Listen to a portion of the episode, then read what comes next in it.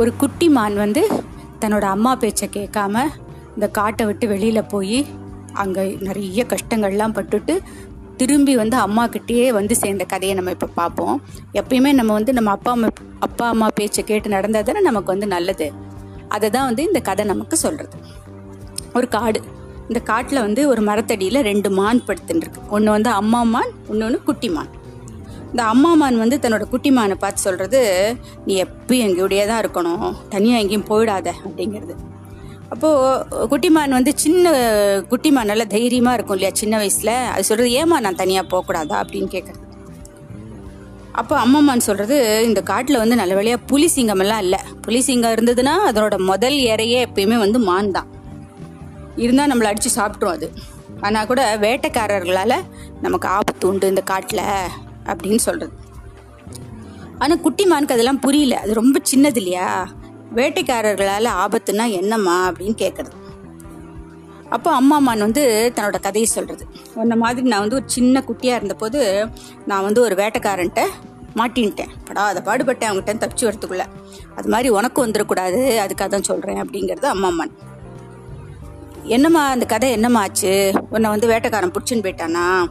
அப்போது எப்படிம்மா தப்பி வந்த அப்படின்னு குட்டிமான் வந்து ஆவலாக கேட்குறது அம்மாமான் தன்னோட கதையை சொல்கிறது நான் குட்டியாக இருந்தபோது ஒரு நாள் வந்து துள்ளி துள்ளி துள்ளி குதித்து சந்தோஷமாக போயிட்டு இருந்தேன்.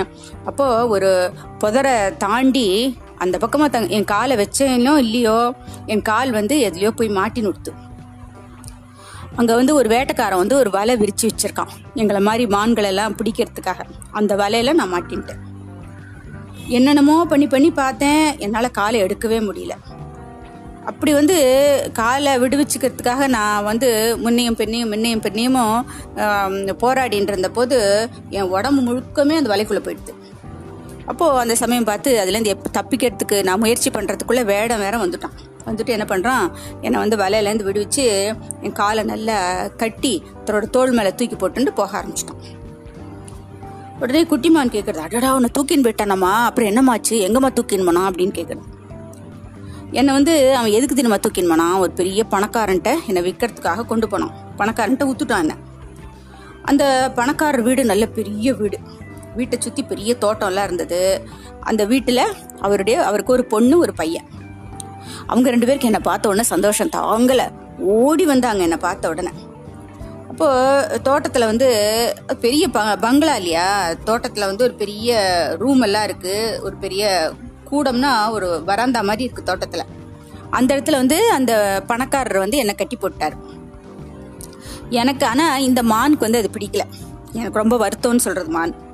இனிமேல் நான் வந்து என்னோட அப் இது அப்போ குட்டிமான் தானே. அதனால சொல்கிறது எங்கள் அப்பா அம்மாவை என்னால் பார்க்கவே முடியாது. மற்ற குட்டி மானோடெல்லாம் சேர்ந்து வந்து வெளியில் ஜாலியாக சுத்த முடியாது. விளையாட முடியாது. அப்படிலாம் நினச்சி நினச்சி நினச்சி பாவம் மான் வந்து வருத்தப்பட்டுருக்கு அந்த குழந்தைகள் என்னமோ பாவம் வந்து இந்த மான் கிட்ட வந்து ரொம்ப பிரியமாக தான் இருக்குது ரெண்டும் வந்து கட்டிக்கும். மானை வந்து கட்டிக்கும். கன்னத்தில் முத்தம் கொடுக்கும். அப்புறம் விதவிதமாக முள்ளங்கி கேரட்டு முட்டைக்கோசு தக்காளி வாழைப்பழம் எல்லாம் விதவிதமாக கொண்டு வந்து கொண்டு வந்து கொண்டு வந்து பார்த்து பார்த்து பார்த்து மானுக்கு கொடுக்கும் வேளா வேலைக்கு கரெக்டாக ஆனால் இந்த மானுக்கு அதெல்லாம் எதுவுமே பிடிக்கல. ஏன்னா இந்த மானுக்கு வந்து தானே சுதந்திரமாக அந்த காட்டில் திரிஞ்சு போய் அங்கே என்ன கிடைக்கிறதோ அங்கே சாப்பிட்டுண்டு தன்னோட கூட்டத்தோடையே இருக்கிறது தான் இந்த மானுக்கு பிடிச்சிருக்கு. அதனால் இந்த மானுக்கு இதெல்லாம் ஒன்றுமே பிடிக்கவே இல்லை. அதனால் இது எதையுமே சாப்பிடவே இல்லையா அது. பட்னியாகவே படுத்துட்டு இருக்கு பாவம். தண்ணி கூட குடிக்கல அது. அப்போது தோட்டத்தில் வந்து அந்த ரெண்டு குழந்தைகளும் பாவம் கட்டி போட்டதுனால தான் இந்த மானுக்கு வந்து க கஷ்டப்படுறது போல இருக்குன்னு நினச்சிட்டு கட்டை ஒத்துட்டு தோட்டத்துலலாம் இது சுத்தட்டும். அது பாட்டுக்கு துள்ளி திரியிட்டோண்டு கட்டை ஒத்துட்டு தோட்டத்துலலாம் கூட்டின்னு போகிறாங்க அங்கேயும் இது எங்கேயுமே போகவே இல்லை. அப்படியே சோர்ந்து சோர்ந்து சோர்ந்து நிற்கிறது இந்த மானு. இந்த குழந்தைகள் ரெண்டு என்ன பண்ணும் பள்ளிக்கூடத்துக்கு போகிற நேரம் எல்லாம் தவிர மிச்சம் எல்லாமே வந்து மான் கூடியே தான் இருக்கும். அப்போது இந்த மான் வந்து ஒன்றுமே சாப்பிடலங்கிறத ரெண்டும் பார்க்கறது பாவம் ஆசையாக வேளா வேலை கொண்டு கொண்டு கொடுக்கும். மான் எதையும் தொடவே தொடையாது. தொடாது. அதனால வந்து இந்த குழந்தைகளுக்கு வந்து ரொம்ப வருத்தமாயிடுது. சின்ன குழந்தை தானே பட்னி கிடக்கிறத பார்த்தா மனசு தாங்கலை. உடனே அப்பாட்ட போய் அப்பா அப்பா இந்த மான் வந்து என்னன்னு தெரியல சாப்பிடவே மாட்டேங்கிறது. சோர்ந்து போயிடுத்துப்பா அப்படின்னு சொல்கிறதுங்க இப்போ அவங்க அப்பா என்ன நினைக்கிறாரு? சரி இந்த மானுக்கு வந்து ஏதோ உடம்பு சரியில்லை போல் இருக்குன்னு சொல்லிட்டு அந்த மிருகங்களுக்குன்னே டாக்டர்லாம் இருப்பா இல்லையா? அந்த மிருக மிருகங்களுக்கு உண்டான டாக்டர்லாம் கூட்டின்னு வந்து காமிக்கிறார். அவங்களும் வந்து என்னென்னமோ மருந்துகள்லாம் கொடுத்து பார்க்குறாங்க. இதுக்கு மனசு தானே சரியில்லை. இதுக்கு உடம்புக்கு ஒன்றும் இல்லையே. அதனால அது அது என்ன மருந்து சாப்பிட்டாலும் இதுக்கு ஒன்றும் உடம்பு தேரவே இல்லை. அவங்க வேற வழி இல்லாமல் என்ன பண்ணுறாங்க அது வாய்க்குள்ள ஒரு பெரிய குழாயை வச்சு அந்த குழா வழியாக தண்ணி ஊற்றுறாங்க ஏன்னா இது தண்ணியும் குடிக்கலாம சாப்பாடும் சாப்பிடாம இருந்ததுன்னா செத்து போயிடும் இல்லையா மானு? அதுக்காக எப்படியாவது தண்ணியாவது கொடுக்கணும்னு ஒரு நீளமாக அது மு- வாய்க்குள்ள வந்து ஒரு குழாயை வச்சு அது வழியாக தண்ணி ஊற்றுறாங்க அப்புறம் இந்த அதனோட சாப்பாடு இந்த முள்ளங்கி தக்காளி எல்லாத்தையும் நல்லா அரைச்சு அதை வந்து அந்த குழா வழியாக உள்ளே ஊற்றுறாங்க அது அது ஏதோ கொஞ்சம் கொஞ்சம் உள்ளே போகிறது அதனால அந்த மான் வந்து சாகாமல் உயிரோட இருக்குது இப்படி பத்து நாளைக்கு இப்படி வந்து குழாய் வச்சு வச்சு வச்சு வச்சு ஊற்றி ஊற்றி பார்க்குறாங்க அப்படி கூட ரொம்ப உள்ள போகல கொஞ்சம் கொஞ்சம் தானே போ போகிறது அதனால இந்த மானுக்கு வேற இதையெல்லாம் நினச்சி நினச்சி இந்த மானுக்கு இதெல்லாம் எதுவுமே பிடிக்கலையா? அதை அப்படியே சோர்ந்து படுத்துடுறது மான். அப்போ அந்த பொன் குழந்தை இருக்கு பத்தியா? அதுக்கு வந்து ரொம்ப மனசு தாங்கல. அது போய் அப்பாட்ட சொல்றது அப்பா அப்பா நாங்களாம் சந்தோஷமா இருக்கணும் தானே இந்த மானை நீங்க வாங்கிட்டு வந்தீங்க. ஆனா பாவம் அது இங்க வந்ததுலேருந்தே அதுக்கு உடம்பே சரியில்லை.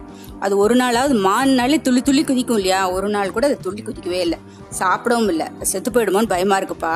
அது செத்து போறதை பார்க்கறதுக்கு தான் எனக்கு மனசு தாங்காது எங்களுக்கு. அதை கொண்டு போய் முன்ன மாதிரி காட்டிலேயே விட்டுருங்க அப்படின்னு சொல்றான் அந்த பொண்ணு சொல்றது. அப்போ அவங்க அப்பாவும் சொல்கிறார் அதுதான் கரெக்டு இதை கொண்டு போய் காட்டில் விட்டுடலாம் அப்படின்னு அவங்க அப்பாவும் முடிவு பண்ணுறார் அன்னைக்கு சாயந்தரமே என்ன பண்ணுறாங்க ஒரு வண்டியில் வந்து இந்த மானை கூட்டி போட்டு கொண்டு போய் மானை போட்டுன்னு போய் காட்டில் எந்த இடத்துல வந்து பிடிச்சின்னு வந்தாங்களோ அந்த இடத்துல கொண்டு போய் விட்டுறாங்க. அப்போது மான் வந்து உடனே சந்தோஷமாக தன்னோட கூட்டத்தோடு போய் சேர்ந்துடுறது. அதுக்கப்புறம் அதுக்கு உடம்பு நன்னா ஆகி பழைய மாதிரி ஆயிடுறது. மனசு தானே அதுக்கு மெயினாக அதனால நன்னா ஆயிடுறது மான். இப்படி சொல்றது அம்மாமான் குட்டிமான்கிட்ட சொல்லி இந்த மாதிரி வந்து வேட்டைக்காரங்களாம் பிடிச்சின்னு போயிட்டாக்கா ரொம்ப கஷ்டம். அதனால நீ எப்பயும் என்னை விட்டு எங்கேயுமே போகக்கூடாது என் கூடவே இருக்கணும். சரியாடா கண்ணா? அப்படின்னு கேட்கறது அம்மாமான் ஆனா இந்த குட்டிமானுக்கு வேற விதமா நினைக்கிறது குட்டிமான் இது என்ன நினைக்கிறதுனா இந்த அம்மாவுக்கு ஒன்றுமே தெரியலையே.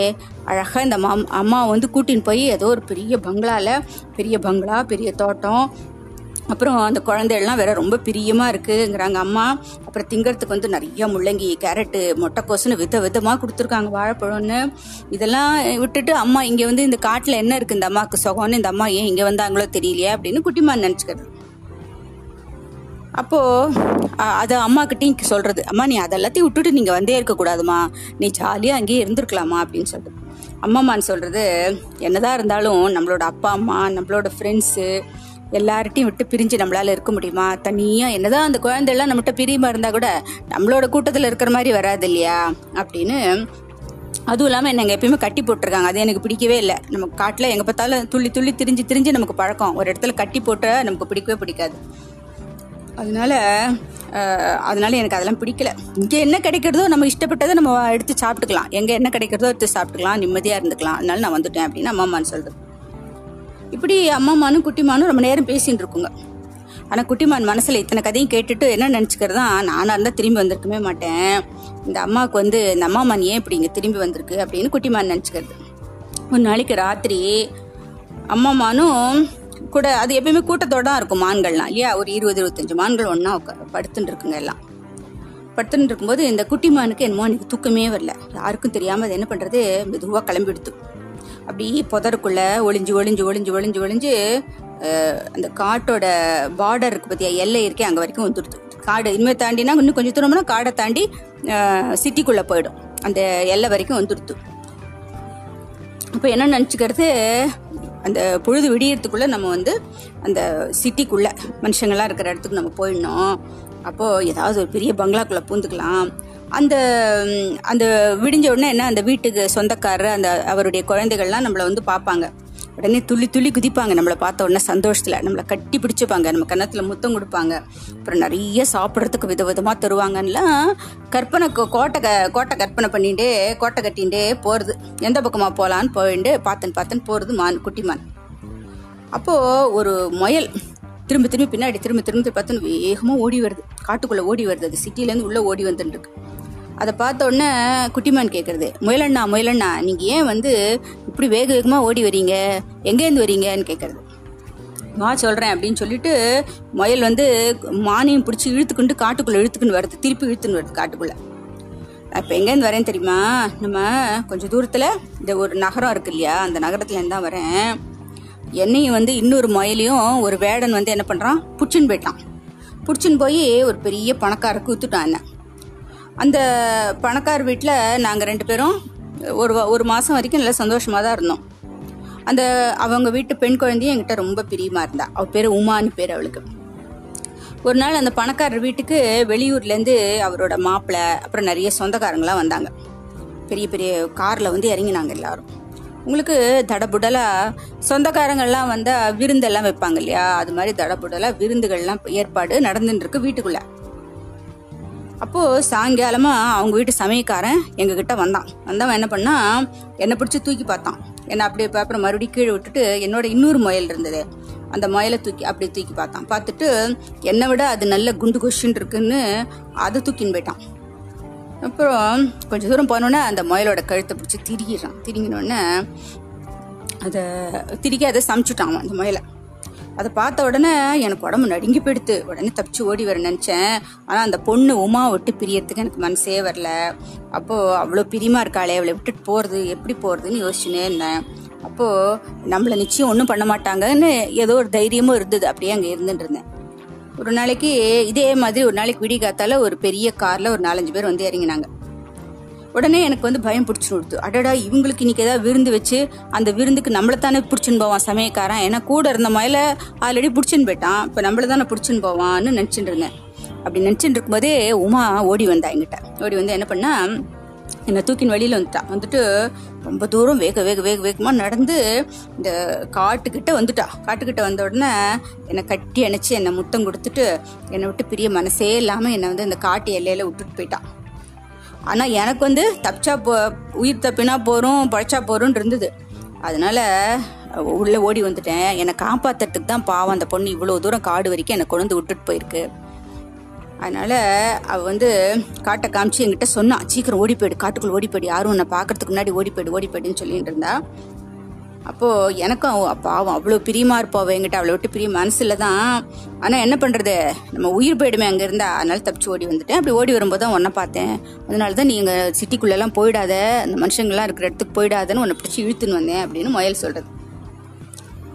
அப்போ குட்டி மானுக்கு இதை கேட்ட உடனே ஒன்றும் புரியல. என்னடா அது நம்மள சிங்கம்புலி தானே சாப்பிடும்னு அம்மா சொல்லியிருக்கா. மனுஷங்கள்லாம் நம்மள சாப்பிடுவாங்கன்னு சொல்லவே இல்லையா அம்மா. மனுஷன் கூட இதெல்லாம் நம்மளெல்லாம் கொண்டு சாப்பிடுவானா? அப்படி கூட ஒரு மனுஷன் இருப்பானா? அப்படின்னு முயல் நினச்சிக்கிறது. மான் நினச்சிக்கிறது. அப்போ முயல் சொல்கிறது இல்லை இல்லை அவங்கெல்லாம் வந்து நம்மளை மாதிரி பிரியாணிகளை பிரியாணிகள் என்ன பண்ணுவாங்க?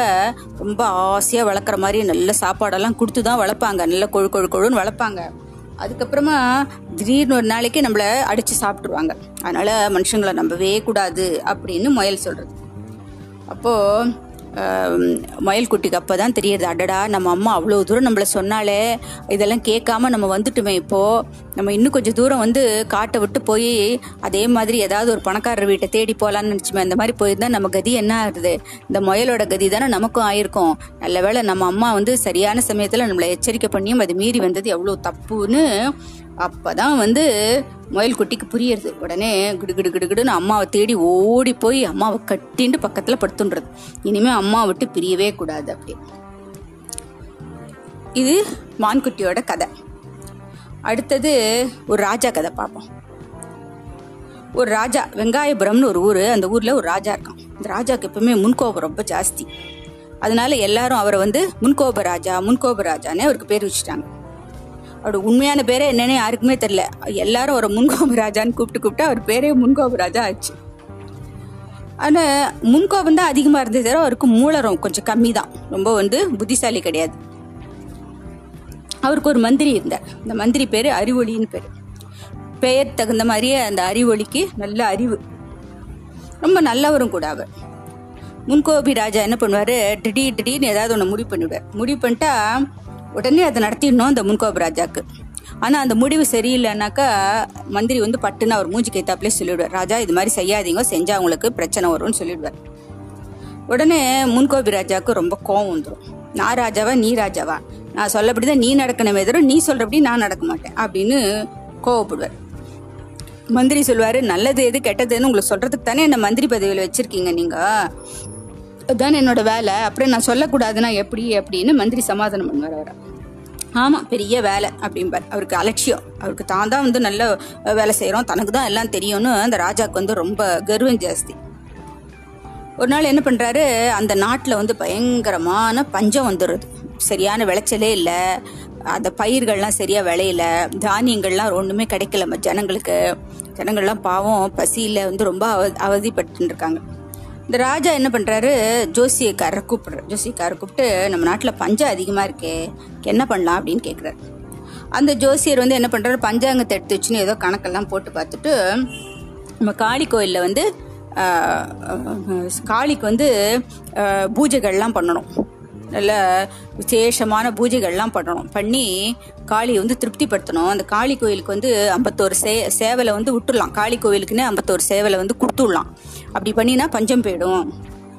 அப்படின்னு காளிக்கு அந்த காளிக்குன்னே அந்த சேவல்களை விட்டுட்டு நம்ம பூஜைகள்லாம் தவறாமல் காளிக்கு பண்ணிட்டா பஞ்சம் போயிடும் அப்படின்னு சொல்கிறார் இப்போ பக்கத்தில் இருந்த மந்திரி சொல்கிறாரு பஞ்சம் தீரணும்னா என்ன பண்ணணும்னா நம்ம விவசாயத்தை அதிகம் பண்ணணும்.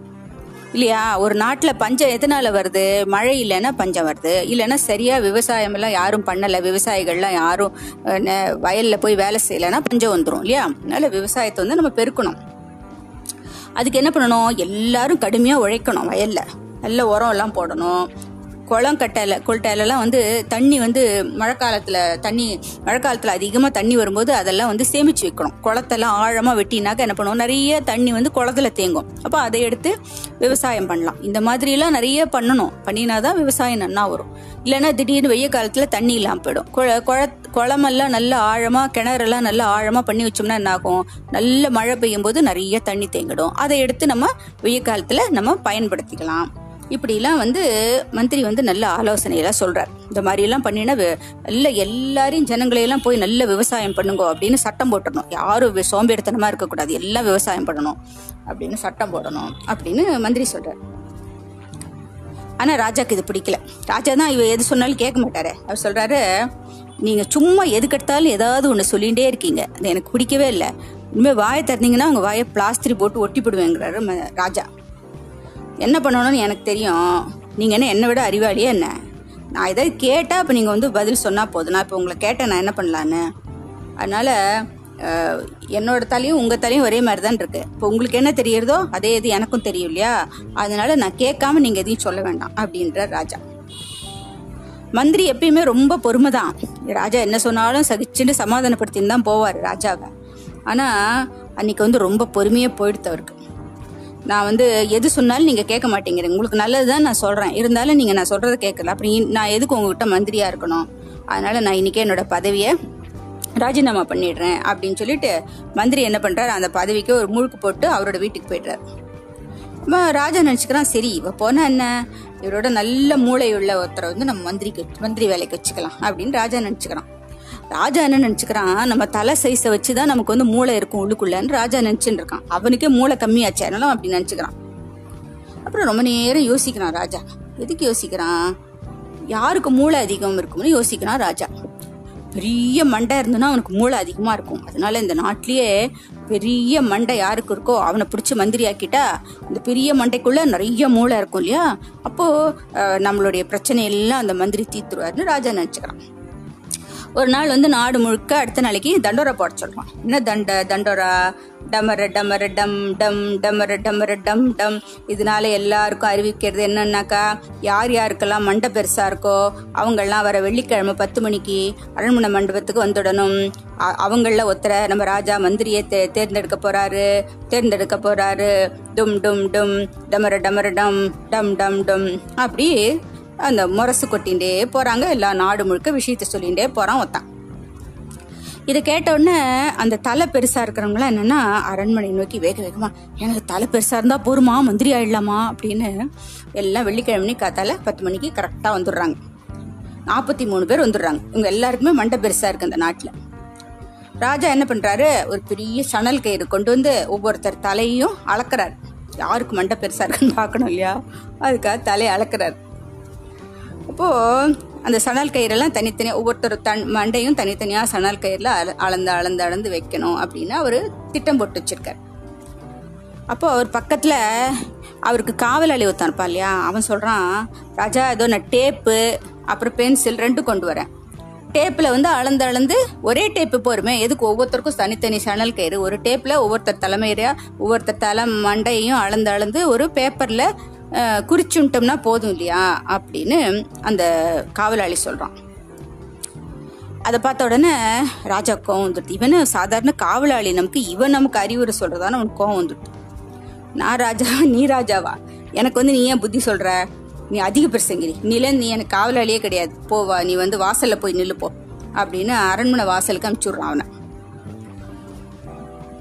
அப்புறம் என்ன பண்றாரு? ஒவ்வொருத்தர் ஒரு சணல் கயிறு எடுத்துன்னு வர சொல்லி ஒவ்வொருத்தர் தலை மண்டையும் அளந்து அளந்து அளந்து அதை வெட்டி வெட்டி வெட்டி தனித்தனியா தனித்தனியா வைக்கிறார். நாற்பத்தி மூணு பேருக்கு நாற்பத்தி மூணு சணலை வெட்டி வச்சாச்சு. அப்போ அதில் பார்த்தாக்கா அதில் எது நீளமா இருக்குன்னு பார்த்தாரு ஒரு சணல் நல்ல பெருசா இருக்கு. ஆனா அந்த சணல் வந்து யாரோட தலையை அளந்த போது அந்த அவ்வளோ பெரிய சணல் எடுத்தோங்கிறது ராதாக்கு ம- ராஜாக்கு மறந்து போச்சு. ஏன்னா ஒவ்வொருத்தர் தலையா அளந்த உடனே அதுல அந்த சணல் க கயிறு கிட்ட அது பேரோ ஹீரோ ஏதோ ஒன்று குறிச்சு வைக்கணும்ல. அப்பதானே அந்த சணல் கயிறு யாரோட தலையை அளந்ததுன்னு தெரியும். ராஜா அதை பண்ணவே இல்லை. வேற என்ன சணல் கயிறுல மண்டையை அளந்து அளந்து அளந்து வரிசையா வச்சுன்னு போயிட்டான். அப்போ மறுபடியும் எல்லாரையும் நாற்பத்தி மூணு பேரையும் கூப்பிட்டு இந்த பெரிய சணல் யாரோட மண்டைக்கு சரியா இருக்குன்னு பார்க்கலாம் அதுல வந்து நாற்பது பேருக்கு வச்சு பார்த்தாச்சு சரியா இல்லை. நாற்பத்தி ஒன்னாவது ஆளுக்கு இந்த சணல் கயிறு கரெக்டா இருக்கு. உடனே ராஜாக்கு ரொம்ப சந்தோஷம். ஆஹா நம்ம நாட்டிலேயே மண்டை பெருசாக இருக்கிறவன நம்ம கண்டுபிடிச்சிட்டோம். அவனே மந்திரியாக்கிட்டா அவனுக்கு நிறைய மூளை இருக்கும் அப்படின்னு அவனை மந்திரியாக்கிடுற. அந்த மண்டை பெருத்த மந்திரி என்ன பண்ணுறாரு அந்த மண்டப பெருத்த மந்திரி வந்து அன்னைக்கு பதவி ஏத்துன்றார் மந்திரியா. உடனே ராஜா அவர்கிட்ட என்ன சொல்றாருன்னா நம்ம நாட்டில் வந்து நிறைய பேர் வந்து வெறும் எலும்பு தோலுமா சரியான சாப்பாடு இல்லாமல் எலும்பு தோலுமா இருக்காங்க. அவங்களாம் நல்ல கொழு கொழுன்னு ஆக்குறதுக்கு என்ன பண்ணலாம் அப்படின்னு யோஜனை கேட்குறான் உங்களுக்கு தான் நிறைய மூளை இருக்குல்ல யோசிச்சு பதில் சொல்லுங்க அப்படிங்க. உடனே மண்டபெருத்த மந்திரி கொஞ்சம் கூட த யோசிக்கல. அவர் என்ன சொல்றாரு? இது ரொம்ப ஈஸி தான் இது ரொம்ப சுலபம் அது. நல்ல கொழு கொழு கொழுன்னு இருக்கிறவங்களெல்லாம் தண்டோரா போட்டு வரவழைக்கலாம். அவங்கெல்லாம் வந்து எப்படி வந்து அவங்க அப்படி கொழு கொழுன்னு ஆறாங்க? எதனால அவங்க என்னென்ன சாப்பிட்றாங்கன்னு அவங்கள கேட்டு தெரிஞ்சுட்டு அதே மாதிரி நம்ம நாட்டு மக்கள் எல்லாருக்கும் அந்த விஷயத்தை சொல்லிட்டா எல்லாரும் கொழு கொழுன்னு ஆயிடுவாங்க அப்படின்னு மண்டபெருத்த மந்திரி சொல்றாரு. சரி இன்னைக்கே வந்து தண்டோரா போட சொல்றேங்கிறாரு முன்கோபி ராஜா. உடனே அந்த நாட்டு ஃபுல்லாக பஞ்சம். அந்த நாட்டில் யாரும் சாப்பாட்டுக்கே வழி இல்லாமல் இருக்காங்க. அங்கே தொந்தி பெருத்த ஆளுக்கு எங்கே போகிறது அதனால பக்கத்து தேசத்துலேருந்து தான் இந்த தண்டோராவை கேட்டுட்டு ஒரு பதினேழு பேர் பயங்கரமான தொந்தி.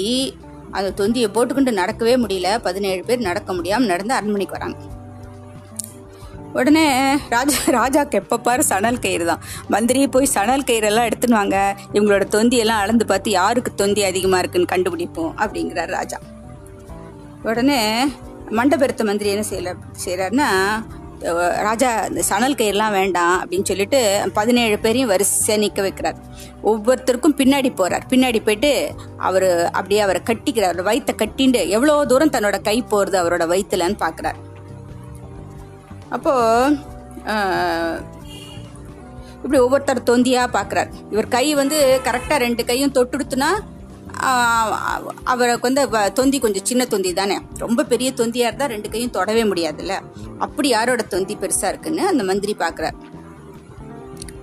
ஒவ்வொருத்தரையா தொட்டு தொட்டு தொட்டு பார்க்குறாரு.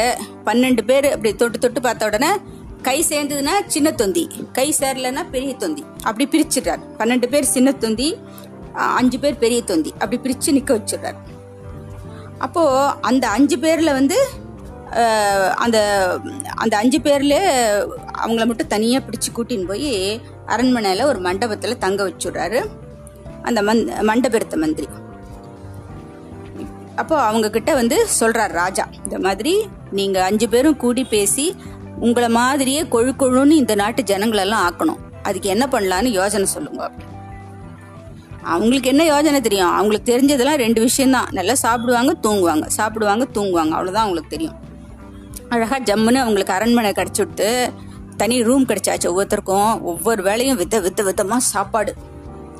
அதனால் அவங்க ஜம்முன்னு சாப்பிட வேண்டியது வேளா வேலைக்கு நல்லா சாப்பிட வேண்டியது. சாப்பிட்ட உடனே நடக்க கூட முடியாது. அவ்வளோ பெரிய தொந்தியை தூக்கிக்கிண்டு நல்லா வித்த வித்தமாக சாப்பிட்டுட்டு நடக்க முடியாமல் நடந்து வந்து ஜம்முன்னு பட்டு க க ஜன்ன தங்க கட்டில் நல்லா பட்டு மெத்த விரிச்சிருக்கும். அதில் படுத்து நல்லா தூங்குவாங்க.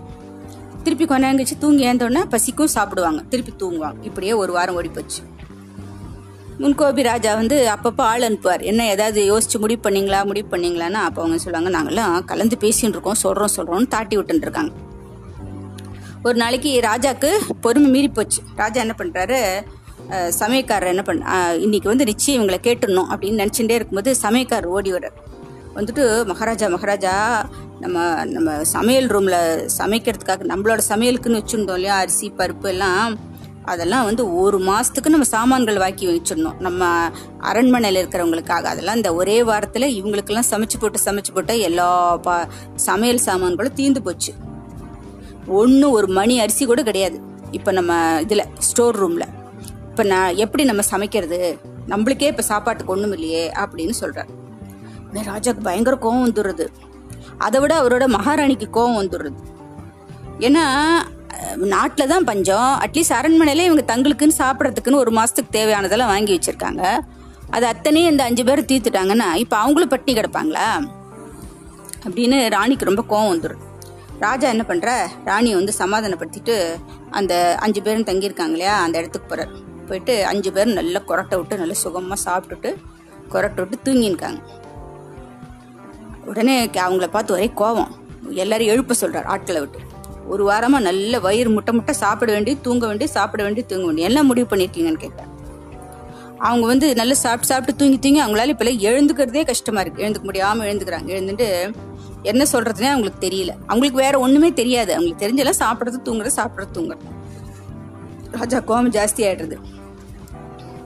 தண்டச்சோறு அப்படின்னு தண்டச்சோத்து தடியுங்களா உங்களெல்லாம் வந்து உங்களை தொந்தியை வந்து என்ன பண்றேன் பார் அப்படின்னு சொல்லிட்டு கையை நல்ல முஷ்டியை மடக்கிண்டு நல்ல கொ- தொந்தியில ஓங்கி ஒரு குத்து விடுறதுக்காக போறார். உடனே அவங்க எல்லாம் ஐயோ அம்மா அப்பா நான் அலறிண்டு ஓட முடியாம தொந்தி தூக்கின்னு ஓடியே போயிடுறாங்க. மேல் மூச்சு கீழ்மூச்சு வாங்குறது அப்படி ஓடி போயிடுறாங்க. அப்புறம் செப்பா ஒரு வழியா தொலைஞ்சாங்க எல்லாரும். இவங்களை வச்சு நீ இனிமே சாப்பாடு போட்டா அவ்வளவுதான். பஞ்சம் வந்து கடும் பஞ்சம் ஆயிடும்னு ராஜா நினைச்சுக்கிறார். உடனே மண்டபெருத்த மந்திரி கூப்பிடுற ராஜா. ஓய் உன்னோட யோசனையை கேட்டால் உருப்பிட்ட மாதிரியே இல்லையா ஓட்டம். பஞ்சம் அதிகமாகவே வழி இப்போ நாட்டில் தான் பஞ்சம்னா இப்போ நம்ம அரண்மனையிலையும் பஞ்சமாயிடுத்து இப்போ. அப்போது அந்த அஞ்சு தூங்கு மூஞ்சி தடியனும் அரண்மனை சமையல் சாமான் அத்தனையும் தீர்த்துப்பிட்டாங்க அவங்ககிட்ட அந்த ஒரு யோஜனையுமே வரல. அவங்க வந்து திருட்டு மொழி முடிச்சுன்னு எல்லாம் ஓடியே போயிட்டாங்க இப்போ. உங்கள் மண்டை பெருத்திருக்குன்னு உங்க வந்து உன்னை போய் மந்திரி ஆக்கினேனே உருப்படியாக ஒரு யோஜனை சொல்ல தெரியலையே உனக்கு? அப்படின்னு சொல்லிட்டு உங்கள் மண்டைக்குள்ளே வந்து களிமண் தான் இருக்கும் போல் இருக்கு. மண்டை தான் பெருசாக இருக்கிறது உள்ள மூளையே இல்லை. எல்லாம் வெறும் களிமண் தான் இருக்கு அப்படின்னு சொல்லிட்டு உள்ள என்ன இருக்கு பாக்குறேன் அப்படின்னு மண்டையை ஓங்கி முட்டுறதுக்காக வர்றார் ராஜா. உடனே அந்த மந்திரிக்கு வந்து அடடா எனக்கு என்னங்க தெரியும்? ஏதோ நான் பாட்டுக்கு பிச்சை எடுத்திருந்தேன் ரோட்ல. நீங்க தான் வந்து எனக்கு மண்டை பெருத்தவனு தான் மந்திரி ஆக்குவேன் நீங்க தான் என்ன மந்திரி ஆக்கியிருக்கீங்க இப்போ என்ன? விட்டுடுங்க. என் தலையெல்லாம் ஒன்றும் பண்ணாதீங்கன்னு விட்டுடுங்க. எனக்கு மந்திரி பதவி வேண்டாம் மண்ணாங்கட்டியும் வேண்டாம் அப்படின்னு அந்த மந்திரி வந்து கெஞ்சுறார். கெஞ்சிட்டு ஓடியே போயிடுறார் அவர். இப்போ முன்கோபி ராஜாவுக்கு இப்பதான் புத்தி வருது. அடடா நல்ல மந்திரி இருந்தாரு. நல்ல அழகா அறிவுரையெல்லாம் சொல்லுவாரு நமக்கு. அவரை போய் விரட்டி விட்டோமே அப்படின்னு சொல்லிட்டு அந்த அறிவொளியை வந்து மறுபடியும் கூட்டின்னு வர சொல்கிறார் அப்புறம் அவரே மந்திரியாக்கிடுறார் அப்போது அப்போ அறிவொளி சொல்றாரு ராஜா எப்பவுமே வந்து கோபம் வந்து குடியை கெடுக்கும். எப்போவுமே வந்து சாதாரணமாக இருக்கிற மனுஷன் கோவப்பட்டாலே அவனோட அவனோட மனைவி குழந்தைகள் அக்கம் பக்கத்தில் இருக்கிறவங்கெல்லாம் வந்து ரொம்ப வருத்தப்படுவாங்க. அவங்களுக்கு நிறைய கோபம் அவங்களுக்கும் கோபம் வரும் நிறைய பிரச்சனைகள் வரும். ஆனால் நீங்களோ வந்து சாதாரண மனுஷங்களுக்கு எப்படி? நீங்களோ பெரிய இந்த நாட்டுக்கே ராஜா. நீங்கள் வந்து கோவப்பட்டா என்ன ஆகும்? இந்த ராஜ்யம் ஃபுல்லாக உங்களோடது. உங்களுக்கு ஒரு குடும்பம் மாதிரி. அதனால இந்த குடும்பமே மொத்த குடும்பமும் கஷ்டப்படும். நீங்கள் கோவப்பட்டா அதனால கோவமே கூடாது. அப்படின்னு அறிவொளி வந்து அவருக்கு அரிய இது சொல்கிறார் புத்திமதி சொல்கிறார் ராஜா சொல்கிறாரு இனிமேல் நான் உங்கள் யோஜனை கேட்டு தான் இனிமேல் எதையுமே நான் செய்வேன் அப்படின்னு சொல்லிட்டு இன்னிலேருந்து நான் என்னுடைய கோபத்தை வந்து குறைச்சிக்கிறேன். குறைச்சிட்டு கொஞ்சம் கொஞ்சமாக என் கோபத்தையே விட்டுடலான்னு நினைக்கிறேன் அப்படின்னு சொல்லிட்டு முன்கோபி ராஜா வந்து அறிவொளியோடைய முதுகில் தட்டி கொடுக்குறாரு. அதுலேருந்து அவர் தன்னோட கோபத்தை முன் கோபத்தை கொஞ்சம் கொஞ்சம் கொஞ்சமாக விட்டுட்டார். விட்டுட்டு அறிவொளி பேச்சை கேட்டு நல்ல நாடை வந்து நல்ல பஞ்சத்துலேருந்து மீட்டு நல்லா கொண்டு வந்துடும் ராஜா. ஆச்சு, இன்னொரு கதை பார்ப்போமா? இது வந்து பொன்னன்கிறவனோட கதை. பொன்னன் வந்து என்னன்னா அப்போ அஞ்சாவது படிச்சுட்டு இருக்கான் வழக்கமா பொன்னன் வந்து என்ன பண்ணுவான்? காத்தால ஆறு மணிக்கு எழுந்துப்பான். ஆனா ஆகஸ்ட் பதினஞ்சு லீவ் இல்லையா? எழுந்துக்கணும். அன்னைக்கு எழுந்து போய் சீக்கிரமே போய் ஸ்கூல்ல கொடி ஏத்தணும். ஆனால் இவன் என்ன நினைக்கிறான்? இன்னைக்கு சுதந்திர நாள். அதனால நம்ம இன்னைக்கு ஃபுல்லாக சுதந்திரமாக இருக்கணும் அப்படின்னு நினச்சிட்டு காத்தால எட்டு மணி ஆகியும் தூக்கு படிக்கையிலேருந்து எழுந்துக்கவே இல்லை. உடனே அவங்க அம்மாவுக்கு வந்து கவலையாயிடுது. என்ன இதா? பையனுக்கு காய்ச்சலா? எட்டு மணி வரைக்கும் நல்ல சுகமாக போத்து தூங்கிட்டு இருக்கானேன்னு சொல்லிட்டு நாலஞ்சு தடவை எழுப்புறா. எழுந்துக்கிறதாவே இல்லை அவன் என்னடா இன்னைக்கு வந்து சுதந்திர தினம். ஊர்லாம் வந்து சுதந்திர தினம் கொண்டாடின்னு இருக்கு எதிர் வீட்டு பையன் இனியன் பக்கத்து வீட்டு பையன் பழனி எல்லாம் வந்து குளிச்சு ரெடியாகி அழகாக ட்ரெஸ் பண்ணிட்டு கொடி ஏற்றுக்கிறதுக்கு ஸ்கூலுக்கு போயாச்சு. நீ மட்டும் இப்படி எட்டு மணி வரைக்கும் தூங்குறியே அப்படின்னு அம்மா எவ்வளோ சொல்லி பார்க்குறாங்க. இவன் கேட்குறதா இல்லை. இவன் என்ன சொல்கிறான் நீ சும்மா போமா இன்னைக்கு சுதந்திர தினம். சுதந்திர தினத்தில் எனக்கு முழுக்க முழுக்க சுதந்திரம் வேணும். இன்னைக்கு ஃபுல்லாக நான் சுதந்திரமாக இருக்க போகிறேன் அதனால் நான் சுகமாக தூங்க போகிறேன் அதுக்கு கூட எனக்கு சுதந்திரம் கிடையாதா? அப்படின்னு சொல்லிட்டு போர்வீனான இழுத்து போத்தின்னு தூங்க ஆரம்பிச்சிடுறோம் அப்போ அவங்க அம்மாவுக்கு ரொம்ப கோவம் வந்து செல்ல நல்லா தூங்கு. நாளைக்கு காத்தால் ஒரு வழியாக எழுந்துக்கோ. நாளைக்கு போய்க்கலாம் ஸ்கூலுக்கு. அப்படின்னு சொல்லிட்டு அவங்க அம்மா வந்து அலுப்பாக குறி சொல்லிட்டு போயிடுறாங்க. சமையலை பார்க்க போயிடுறாங்க. இப்போ இந்த பொண்ணனுடைய அப்பா என்ன பண்ணுறார் காத்தாலேயே சீக்கிரமாக எழுந்து குளித்து அவரோட ஆஃபீஸ்க்கு வந்து கொடியேற்றத்துக்காக போயிட்டார். ஆனால் அவர் வீட்டில் இருந்திருந்தானா பொண்ணை இவ்வளோ நேரம் வந்து தூங்கியிருக்க முடியாது. இப்போ மணி பத்து அடிக்கிறது. டான் டான் டான் டான் பத்து மணி அடிக்கிறது. உடனே நல்ல தொப்பு தொப்பு தொப்புன்னு பொன்னன் முதுகில் அடி விழுது மணி பத்தடிச்சு விடுத்துடா இன்னுமாடா தூங்குற நீ? எழுந்துடா அப்படின்னு சொல்லி பொன்னனோட அப்பா அவர் ஆஃபீஸ்லேருந்து வந்து பையன் இன்னும் இப்படி தூங்கின்னு இருக்கானேன்னு முதுகில் நாலு போ போடுறாரு அடி போடுறாரு. அப்போ பொன்னனுக்கு அலுப்பா இருக்கு. அடடா சுதந்திர தினத்தன்னைக்கு கூட நமக்கு ஒரு சுதந்திரம் இல்லையே. இந்த வீட்டில் தூங்குறதுக்கு கூட சுதந்திரம் இல்லை அப்படின்னு சொல்லிகிட்டே முதுகை நல்லா அடி விழுந்தது இல்லையா? அந்த முதுகை தடவிண்டே எழுந்தான். பொன்னன் எழுந்துக்கிறான். அப்போ பாயை சுருட்டி வச்சுட்டு அம்மா அம்மாட்ட போகிறான் அம்மா அம்மா ரொம்ப பசிக்கிறதுமா மணி பத்தாச்சுமா பலகாரம் தாம்மா அப்படிங்கிறான். பலகாரம்லாம் தரேன் போய் பல்லெல்லாம் விளக்கிட்டு வா அப்படிங்கிறாங்க அம்மா. என்னம்மா அது? ஆடு மாடெல்லாம் வந்து டெய்லி பல் தேய்ச்சிட்டா வந்து சாப்பிட்றதுங்க. அப்படின்னா இன்னைக்கு வந்து சுதந்திர தினம் அன்னைக்கு முழுக்க நான் சுதந்திரமா இருக்க போறேன். இன்னைக்கு நான் பல் தேய்க்காம தான் சாப்பிட போறேன். எனக்கு பலகாரம் கொடு அப்படிங்கிறான். அவங்க அம்மா சொல்கிறாங்க ஆடு மாடெல்லாம் பல் தேய்க்காதான் அப்போ நீ தோட்டத்துக்கு போ அப்படிங்கிறாங்க. எதுக்குமா தோட்டத்துக்கு போனோங்கிறான். ஆமாம் அங்கே நிறைய புல் இருக்குது ஆடு மாடெல்லாம் புல்லு தானே சாப்பிடும். நீ புல் த புல் இலை தழையெல்லாம் சாப்பிடு. பல் துல பல் துளக்க மாட்டேங்கிற இல்லையா ஆடு மாதிரி. அப்போ ஆடு மாதிரியே போய் சாப்பாடு சாப்பிடு. புல் புல்லை சாப்பிடு. ஏன் இங்கே வந்து என்னோட சமையல் சமையல் ரூமில் வந்து எங்கிட்ட பலகாரம் கேட்குறேங்கிறாங்க அம்மா. இதுக்கு பொண்ணனுக்கு பதில் சொல்ல தெரியல. ச்சே பல் துளக்காமல் வந்து பலகாரம் சாப்பிடக்கூடாதான். சுதந்திர தினத்தில் சுதந்திரமாக எதுவுமே செய்யவே முடியல. அப்புறம் எதுக்கு சுதந்திர தினம்? அப்படின்னு சொல்லிட்டு இன்னைக்கு கூட எனக்கு வந்து அடிமை வாழ்க்கையாக இருக்குங்க. இன்னைக்கு கூட என்ன அடிமை மாதிரி நடத்துகிறாங்கன்னு முணுமுணுத்துட்டே போகிறான் பொண்ணு போயிட்டு ஒரு வழியாக சளிச்சுட்டே பல்ல தேய்ச்சிட்டு பலகாரம் சாப்பிட்றோம் அப்புறம் பொழுது போல. சரி அப்படி ஊருக்குள்ளே போயிட்டு வரலாம்னு சொல்லிட்டு இப்படி இப்போ காலார நடந்து போகிறான் வழியில் ஒரு ஓரமாக ஒரு நாய் போயின்னு இருக்கு. பெசாமல் போக வேண்டியதானே? உடனே ஒரு கல் எடுத்து அந்த நாயை குறி பார்த்து அடிக்கிறான். உடனே அந்த கல் வந்து அந்த கரெக்டாக காலில் போய் அடிக்கிறது. உடனே நாய் வந்து வள்ளு வள்ளு வல்லுன்னு குலைச்சின்னு அவன் மேலே பாயறதுக்கு ஓடி வருது. சும்மா இருக்குமா நாயே கல்லை விட்டு எறிங்க அது பாயறதுக்கு வருது உடனே ஐயோ அம்மா அப்பா அலறி அடிச்சுட்டு ஓடுறான் பொண்ணன். பக்கத்து வீட்டில் ஏதோ ஒரு வீட்டுக்குள்ளே போய் ஒளிஞ்சுன்றான் நாய் துரத்த நாய் துரத்துறதுக்கு பயந்துட்டு. ச்சே என்ன சுதந்திர தினமா இன்னைக்கு? ஒரு நாய் மேல ஒரு கல்லை எரிய கூட சுதந்திரமே இல்லையே அப்படின்னு அழுத்துக்கிறான். இப்போ அரை மணி கழிச்சு அப்படியே மெதுவாக வந்து எட்டி பார்க்குறான் இந்த நாயோட தலை எங்கேயாவது தெரியுறதா அப்படின்னு பார்க்குறான் எங்கேயுமே தெரியல. அப்படியே மெதுவாக வெளியில் வரான். இப்போது கடத்தர் வழியே அப்படியே மெதுவாக நடந்து கடத்தரெல்லாம் வேடிக்கை பார்த்துனே நடந்துட்டுருக்கான் அப்போ அவனுக்கு பின்னாடி ஒரு கார் வருது. அவனு இவன் முன்னாடி நடு ரோட்டில் நடந்துன்னு போறான்னு அந்த கார்காரன் வந்து ஹாரன் அடிச்சுட்டே வரான். இவன் பொன்னன் வந்து அவனுக்கு வழி நடுத்தருவில் நடக்கிறான். இப்போ டிரைவருக்கு வந்து எந்த பக்கமும் போக முடியல. அந்த பக்கமும் போக முடியல இந்த பக்கமும் முடி- போக முடியல. நடுவில் நடக்கிறான் பொன்னன் திருப்பி திருப்பி ஹாரன் அடிச்சு அடிச்சு கார் கார். இவன் எதை பற்றியுமே கவலைப்படலை திரும்பியும் பார்க்கல. இப்படி கம்பீரமாக இன்னைக்கு சுதந்திர தினம் நான் சுதந்திரமாக தான் ரோட்டில் நடப்பேன்னு போயிட்டு இருக்கான் இந்த கார் வந்து ஸ்லோ பண்ணிட்டான். இவனுக்காக பொன்னனுக்காக கார் காரை மெதுவாக வரான் காரில் அப்போ பின்னாடி வர கார் இல்லாமல் மெதுவாக வரும். அதனால் டிராஃபிக் ஜாம் ஆகிடுறது அந்த இடத்துலையே. இது கடத்தரவு இல்லையா? அங்கே எல்லா கார்கள் வந்துண்டும் வேண்டுமா இருக்கும். அந்த இடத்துல ஒரு கார்காரன் வந்து மெது காரை வந்து மெதுவாக போ ஓட்டினானா பின்னாடி வர கார்கள்லாம் நின்று போயிடும் மெதுவாக வரும். அதனால அங்கே ஃபுல்லாக டிராஃபிக் ஜாம் ஆகிடுறது கடத்தரு முழுக்க. டிரைவர் வந்து கத்துறான். ஏ என்ன எதுக்கா இப்படி எரும மாடை விட மெதுவாக நடக்கிற? வேகமாக போ. பின்னாடி கார்லாம் வருது பாரு நான் போக வேண்டாம் அப்படின்னு டிரைவர் கத்துறான். அப்போ பொண்ணன் என்ன நினச்சிக்கிறான் இன்னைக்கு வந்து சுதந்திர தினம். நான் சுதந்திரமாக நடுத்தரில் தான் நடப்பேன். இல்லை நட நான் நடுத்தரில் ப நான் படுத்துப்பேன் என்ன வேணா பண்ணுவேன். என்னை இன்னைக்கு யாரும் எதுவும் கேட்கக்கூடாது அப்படின்னு சொல்லிட்டு இன்னும் மெதுவாக நடக்கிறான் பொண்ணன் அப்போது டிரைவர் பார்த்தான். சரி இவன் இப்படிலாம் சொன்னால் இவன் வழிக்கு வர மாட்டான்னு சொல்லிட்டு அவனை பயமுறுத்தணும்னு அந்த டிரைவர் என்ன பண்ணால் மெதுவாக அந்த காரை அவன் கிட்ட கொண்டு போய் அவன் முதுகில் ஒரு இடி இடிக்கிறான். இடித்த உடனே பொண்ணன் பயந்து போயிடுறான். சும்மா வாய்ச்ச விடால் தான் பொண்ணனுக்கு இடித்த உடனே பயம் வந்துடுது. அப்படியே ஒரு துளி துள்ளி என்ன பண்ணுறான் பக்கத்தில் குதிக்கிறான். இந்த காரு தப்பிக்கணும்னு பக்கத்தில் குதிக்கிறான்.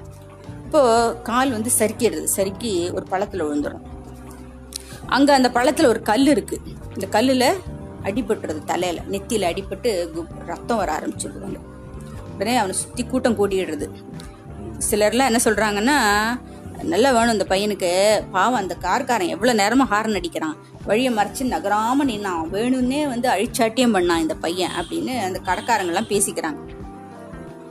இப்போ அந்த கார் டிரைவருக்கு வேற வழி தெரியல. அடிபட்டு ரத்தம் வருது இல்லையா? அதனால பொண்ணனை காரில் தூக்கி போட்டு பக்கத்தில் இருக்கிற ஆஸ்பத்திரிக்கு போகிறாங்க அப்போது அந்த ஆஸ்பத்திரியில் அவங்க என்ன சொல் டாக்டர் என்ன சொல்கிறாருன்னா நல்லவேளை தலையில் பலமாக அடியில் நெத்தியில் தான் கல் குத்தி இருக்கு அப்படின்னு சொல்லிட்டு டாக்டர் ஊசி போட்டு மருந்து கொடுத்து தலையை சுற்றி ஒரு கட்டு போட்டு விட்டுறாரு. இதுக்குள்ள அவனை வீட்டில் அவனை பையங்க பொண்ணன் கிட்டே அட்ரஸை கேட்டுன்னு அவன் வீட்லேயும் கொண்டு வந்து விட்டுறாங்க. அவங்க அப்பாவும் அம்மாவும் இவனை பார்த்த உடனே அலறி துடிச்சு போயிடுறாங்க. என்னடா ஆச்சு? அடடா அடிபட்டு விட்டாடா? என்னடா தலையில கட்டெல்லாம் போட்டிருக்கேடா? என்னடா ஆச்சு? என்னாச்சுங்கிறாங்க அப்போ அவங்க அப்பாவுக்கு வந்து ரொம்ப வேதனையா ஆயிடுறது அடடா சுதந்திர தினமும் அதுவுமா பாவம் பையனுக்கு இப்படி ஆயிடுதே அப்படின்னு அவங்க அப்பா வேதனைப்படுறாரு. அன்னைக்கு சாயந்தரம் அவங்க அப்பா அவன் பக்கத்துல வந்து உட்காந்துட்டு இப்போ வலி எப்படி இருக்கு? அப்படின்னு கேட்குறாரு சொல்கிறான் நல்லவேளை வலி ஒன்றும் அவ்வளோ தெரியல. நல்லவேளை நெத்தியில தான் பட்டிருந்தது. தலையில் பட்டிருந்தா என்ன ஆயிருக்கும் அப்படிங்கிறான் பொண்ணன் ஆபத்து தான். நல்ல வேளை ஆனாலும் பொன்னன் நீ வந்து உனக்கு சுதந்திரம்னா என்னன்னு அர்த்தமே சரியா புரியல அப்படிங்கிறார் அவங்க அப்பா. சுதந்திர நாளில் நம்ம ஒவ்வொருத்தரும் நமக்கு சுதந்திரமாக நமக்கு என்னெல்லாம் தோன்றதோ அதெல்லாம் செய்யணுங்கிறது கிடையாது. அப்படி ஒவ்வொருத்தரும் செய்ய ஆரம்பித்தா என்ன ஆகும்? நீயே யோசிச்சு பார் கொஞ்சம். உன் இஷ்ட மாதிரி நீ வந்து இன்னைக்கு சுதந்திர தினம் என் இஷ்டப்படி இந்த நாயை கல்லால் அடிப்பேன்னு நீ நாயை கல்லால் அடித்தேன் அது மாதிரி தெருவில் போகிற ஒருத்தர் வந்து இன்னைக்கு சுதந்திர தினம் என் இஷ்டப்படி நான் வந்து உன்னை அடிப்பேன்னு சொல்லிட்டு ஒரு தடி எடுத்துன்னு வந்து ஒன்று அடித்தா உனக்கு எப்படி இருக்கும்? அதுக்கு பேர் சுதந்திரம் நீ நினைப்பியா? அப்போ உனக்கு கோவம் தானே வரும்? அப்படின்னு அவங்க அப்பா பொறுமையாக அவனுக்கு எடுத்து சொல்கிறேன் அது கடத்தெருவில் ஒரு காரை வேகமாக போட போக விடாமல் நீ நடுத்தருவில் நடந்தேன் இப்போ அதனால எத்தனை பேருக்கு பின்னாடி வந்த கார்களுக்கு எல்லாம் அஹ், தொ- இருக்கும் அதனால. சிலர் வந்து அவசரமா ஏதாவது அவசரமா போக வேண்டி இருந்திருக்கும் அதெல்லாம் நீ வந்து தடுத்து நிறுத்திட்ட இல்லையா? அதில் வந்து அவங்களுக்கெல்லாம் எவ்வளோ சங்கடமாயிருக்கும் அந்த காரில் இருந்தவங்களுக்குலாம் இப்போ எவ்வளோ பேருக்கு எத்தனையோ வேலைகளுக்காக அவசர காரியங்களுக்காக எங்கெங்கேயோ போக வேண்டி இருந்திருக்கலாம் அவங்கெல்லாம். அவங்கள எல்லாரையுமே நீ வந்து லேட் பண்ணிட்ட. அதனால அவங்களுக்கெல்லாம் எவ்வளோ கஷ்டத்தை நீ கொடுத்துருக்க? இதுக்கெல்லாம் பேர் சுதந்திரம்னு நினைக்கிறியா நீ? அப்படிங்கிறாரு அவங்க அப்பா. சொல்கிறான் ஆமாம்ப்பா நான் செஞ்சது தப்பு தான்ப்பா நீ இப்போ தான் பொன்னனுக்கு தான் செஞ்சது தப்புங்கிறத பொண்ண பொன்னன் வந்து உணர்றான் இப்போ. சுதந்திரம்னா என்னன்னு நம்முடைய தலைவர்கள்லாம் சொல்லியிருக்காங்க. அதை சொல்கிறேன் கேளு அப்படின்னு சொல்லிட்டு அவங்க அப்பா சொல்கிறார் அது என்னன்னா சோம்பி இருப்பது சுதந்திரம் இல்லை. தொல்லை கொடுப்பதும் சுதந்திரம் இல்லை. வீம்பு செய்வதும் சுதந்திரம் இல்லை. வேற எதுதான் சுதந்திரமாகும்? அப்படின்னு சொல்லிட்டு தலைவர்கள் என்ன சொல்றாங்கன்னா மற்றவங்கள மதிக்கிறது சுதந்திரம். பேசுற பேச்சில் செய்கிற செயல்ல சுத்தமா இருக்கிறது சுதந்திரம். உரிமைகள் கடமைகள்னு சொல்றோமே அந்த ரெண்டையும் நல்லா உணர்ந்து நடந்தா அதுதான் சுதந்திரம். பெரியவனானதும் அப்படின்னு சொல்லிட்டு அவங்க அப்பா என்ன சொல்றாரு? பெரியவனானதும் உனக்கு இதெல்லாம் நல்லா புரியும். இப்போதைக்கு நீ வந்து எல்லாரும் எல்லாரையும் மாதிரி சுதந்திர தினக்கு அன்னைக்கு சீக்கிரம் எழுந்து ஸ்கூலுக்கு போய் கொடி மட்டும் ஏத்திட்டு வா போதும் அப்படின்னு அவங்க அப்பா சொல்றாரு. அப்போது பொண்ணு சொல்கிறான் இல்லைப்பா இப்போவே எனக்கு நல்லா புரியுதுப்பா. நான் செஞ்சது தப்புன்னு தெரியுதுப்பா. இனிமேல் யாரோட வீண் வம்புக்கும் போக மாட்டேன் நான். எல்லாருக்கும் நான் முடிஞ்ச வரைக்கும் இனிமேல் நல்லது தான் செய்வேனே தவிர யாருக்கும் எந்த கஷ்டமும் கொடுக்க மாட்டேன். அப்படின்னு சொல்லிட்டு அவங்க அப்பாவோட ரெண்டு கையும் இருக்க பிடிச்சிட்டு அப்படியே கண் கலங்கி பேசுகிறான் பொண்ணை. அப்பா சொல்கிறாரு பொண்ணா நீ பேசாமல் இன்னைக்கு ஃபுல்லாக ரெஸ்ட் எடுத்துக்கோ. அப்போ தான் நாளைக்கு காத்தால நல்லா சரியாகும். ஸ்கூலுக்கு போகலாம் அப்புறம் சாயந்தரம் வந்து விளையாடலாம். எல்லாம் பண்ணலாம்னு அம்மா சொல்கிறாங்க உடனே பொன்னன் என்ன பண்ணுறான் மெதுவாக எழுந்து போய் அங்கே பக்கத்தில் மகாத்மா காந்தியுடைய ஃபோட்டோ மாட்டியிருக்கு. அதுக்கு முன்னாடி போய் நின்று ரெண்டு கையும் சேர்த்து கண்ணை மூடி சுதந்திர சுதந்திர தினத்தன்னைக்கு யாரை நம்ம மெயினாக வணங்கணும்? நமக்கு யார் சுதந்திரம் வாங்கி கொடுத்தாங்களோ அவங்கள தானே வணங்கணும். அதுதானே நமக்கு வந்து சுதந்திரத்தினுடைய அர்த்தம். யார் சுதந்திரம் வாங்கி கொடுத்தது? மகாத்மா காந்தி நேரு மாதிரி பெரிய பெரிய தலைவர்கள் தானே நமக்கு வந்து சுதந்திரம் வாங்கி கொடுத்ததுனால மகாத்மா காந்தி படத்துக்கு போய் முன்னாடி நின்று ரெண்டு கையும் சேர்த்துண்டு கண்ணை மூடி மகாத்மா காந்தியை வணங்குறான் பொன்னன். இப்போ அவனுக்கு சுதந்திரம்னா என்னன்னு பூர்ணமாக தெரிஞ்சு போச்சு. அப்போ தன்னோட பையன் வந்து நல்ல மனசு மாறிட்டாங்கிறத அம்மாவும் அப்பாவும் பார்த்து ரொம்ப சந்தோஷப்படுறான் இது பொன்னனுடைய கதை. அடுத்தபடியா இன்னொரு கதை பார்ப்போம். இது சோமுவோடைய கதை இது. சோமு வந்து படிப்புல வந்து ரொம்ப கெட்டிக்காரன். குணத்துலேயும் ரொம்ப நல்லவன் தான் அவன். ஆனா இப்போ கொஞ்ச நாளாக அவன் மாறிட்டான். ஏன் மாறினான்னாக்கா அந்த சோமுவோட வீடு இருக்கு இல்லையா அந்த தெருவுடைய கடைசியில வாசுன்னு ஒரு பையன் இருக்கான். அந்த பையன் என்ன பண்ணுவான்? அவன் அவன் ரொம்ப மோசமான பையன். தினமும் ஸ்கூலுக்கு போனோன்னு காத்தால கிளம்புவான். ஆனால் ஸ்கூலுக்கு போக மாட்டான். வழியில் என்ன பண்ணுவான்? எங்கேயாவது ஒரு மரத்தடியில் படுத்து தூங்கிடுவான். இல்லைன்னா பள்ளிக்கூடம் போகாமல் ஊர் சுற்றுறாங்களே அந்த பசங்களோட சேர்ந்து விளையாடுவான். ஆனால் சாயங்காலம் பள்ளிக்கூடம் வேற விடுற நேரத்துக்கு கரெக்டாக வீட்டுக்கு வந்துடுவான் ஏமாத்துறான் வீட்டு மனுஷங்களை. இப்படி எத்தனை நாளைக்கு ஏமாற்ற முடியும்? இந்த விஷயத்த வந்து யாரோ வந்து அவங்க அப்பாவுக்கு சொல்லிடுறாங்க. இது மாதிரி அவன் ஸ்கூலுக்கே போகிறது இல்லைங்கிற விஷயம் அப்பா காதுக்கு வந்துடுறது. உடனே அப்பா சும்மா இருப்பாரா? நல்லா அடிக்கிறார் அவனை போட்டு. அடி அதிகமாக அதிகமாக அவனுக்கு இன்னும் பிடிவாதம் ஜாஸ்தியாகிறது வாசுக்கு. இந்த மாதிரி பள்ளிக்கூடம் போகிறதையும் சுத்தமாக நிறுத்திட்டான். ஊர் சுத்துறதே முழு நேர வேலையாக போச்சு அவனுக்கு. அந்த வாசு வந்து இந்த சோமுவோட ஃப்ரெண்ட் ஆயிடுறான். அதனால அவனுடைய கெட்ட குணங்கள்லாம் இப்போ சோமுக்கு வர ஆரம்பிச்சிடுது. சாயந்தரம் அஞ்சு மணி ஆனால் போகிறோம் என்ன பண்ணுவான்? சோமு வீட்டுக்கு கொஞ்சம் தூரத்தில் ஒரு அரச மரத்தடி இருக்கும். அங்கே வந்து நின்றுடுவான் சோமு வந்து அவங்க நிற்கிறத பார்த்தோன்னே என்ன பண்ணுவான் வீட்டிலேருந்து மெதுவாக அம்மா கிட்ட சொல்லிட்டு அவங்க கிட்ட போவான் ரெண்டு பேருமா சேர்ந்து ஊருக்கு கடைசியில் ஒரு மாந்தோப்பு பெரிய மாந்தோப்பு இருக்குது அந்த மாந்தோப்புக்கு போயிடுவாங்க. அங்கே போய் என்ன பண்ணுவாங்க? நிறைய மாம்பழங்கள் இருக்கும். அதையெல்லாம் அந்த தோட்டக்காரனுக்கு தெரியாமல் திருடி சாப்பிடுவாங்க. அதில் அவங்களுக்கு ஒரு சந்தோஷம். அப்புறமா அந்த பழங்கள் எல்லாம் சாப்பிட்றதுக்கு பறவைகள்லாம் வரும் இல்லையா? அந்த பறவைகள் எல்லாம் வந்து குறிப்பாத்து அந்த உண்டி வில்ல அடிப்பான் வாசு. சும்மா அடிக்க மாட்டான். உண்டி வில்ல கூர்மையான கல்லை வச்சு அடிப்பான். எப்படியும் ஒரு நாளைக்கு ஒன்று ரெண்டு பறவைகளை சாகடிக்காமல் வீட்டுக்கு வர மாட்டான். இந்த வித்தையை வந்து அவன் சோமுக்கு கற்றுக் கொடுக்காம இருப்பானா அவனுக்கும் கற்றுக் கொடுத்துட்டான்.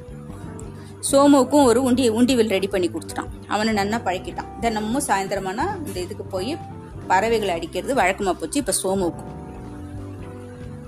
குருவி காக்கா மைனா கிளி இது ஏதாவது ஒன்று ஒன்று ரெண்டு அடிக்காமல் அவங்க ரெண்டு பேர் வீட்டுக்கே வர மாட்டாங்க இது இவங்களுக்கு வந்து கொண்டாட்டமாக இருக்குது ஆனால் பறவைகளுக்கு பாவம் திண்டாட்டமாக இருக்குது இது எப்படியோ சோமுவோட அப்பாவுக்கு தெரிஞ்சு போச்சு. அப்பா என்ன சொல்கிறாருன்னா சோமு நீ நல்லா தான் படிக்கிற. ஆனால் படிப்பு மட்டும் போதாதுப்பா. நமக்கு நல்ல குணமும் வேணும். அந்த வாசு வந்து ரொம்ப கெட்ட பையன். படிப்பில் அக்கறையே இல்லாதவன். ஊர் சுற்றுறவன் அவன் கூட சேர்ந்து இப்படி நீ பறவைகள் எல்லாம் அடிக்கலாமா? உனக்கு அந்த பறவைகள் ஏதாவது கெடுதல் பண்ணித்தா? அப்படி இருக்கும்போது அந்த பறவைகளுக்கு நீ எப்படி தொந்தரவு கொடுக்கலாம்? வாசுவோட சேராத இனிமே பறவைகளை அடிக்காதெல்லாம் நிறைய புத்திமதி சொல்வார் அவங்க அப்பா. இது பேச்சு கேட்டுப்பான் சோமு. பேச்சு கேட்டுட்டு ரெண்டு மூணு நாளைக்கு பேசாமல் இருப்பான். ஆனால் வாசு விட மாட்டான். அங்கே வந்து நின்று மறுபடியும் இவனை கூப்பிட்டு நல்லா பேசி மயக்கி அவனை மாந்தோப்பு கூட்டின்னு போயிடுவான். அந்த பரீட்சையெல்லாம் முடிஞ்சு கோடை விடுமுறை விட்டாச்சு ஸ்கூலில் அப்போ இந்த சோமு வந்து இந்த கிராமத்துல இருந்தா முழுக்க முழுக்க வாசுவோட சேர்ந்து ஊர் சுத்த ஆரம்பிச்சிருவான். அதனால அவனை வந்து விடுமுறைக்கு வந்து எங்கேயாவது அனுப்பணும்னு அவங்க அப்பா முடிவு பண்ணி தன்னோட தம்பி வீட்டுக்கு அவனை அனுப்பிச்சு வச்சிடுறான். சோமுவோடைய சித்தப்பா வந்து சென்னையில் சென்னையில அண்ணா நகர்ல இருக்கு அவருக்கு வீடு. நல்ல பெரிய வீடு. அவர் நல்ல பெரிய பணக்காரர் அவர். நிறைய வசதி எல்லா வசதியும் உண்டு வீட்டுல சோமு வந்து சென்னைக்கு வரப்போறாங்கிறத அவங்க அப்பா வந்து லெட்டர் போட்டிருக்காரு. அதனால் அவங்க அப்பா வந்து ரயில்வே ஸ்டேஷனுக்கே வந்துட்டார். அவங்க சித்தப்பா வந்து ரயில்வே ஸ்டேஷனுக்கே வந்துட்டு அவனை வீட்டுக்கு கூட்டின்னு போறார். வீட்டுக்கு முன்னாடி ஒரு பெரிய ஹால் இருக்குது அந்த ஹாலில் அவனை உட்கார வைக்கிறார். அவங்க அம்மா அவங்க சித்தி வந்து அவனை வந்து வர வாப்பா எப்படி இருக்கப்பா என்ன? நல்லா இருக்கியா? நல்லா படிக்கிறியா? எல்லாம் கேட்டுட்டு அவனுக்கு காஃபி கொண்டு வந்து கொடுக்குறாங்க. சோமு வந்து காஃபி சாப்பிட்டு சூடாக காஃபி சாப்பிட்ட உடனே உடம்பெல்லாம் வேர்க்கிறது சோமுக்கு.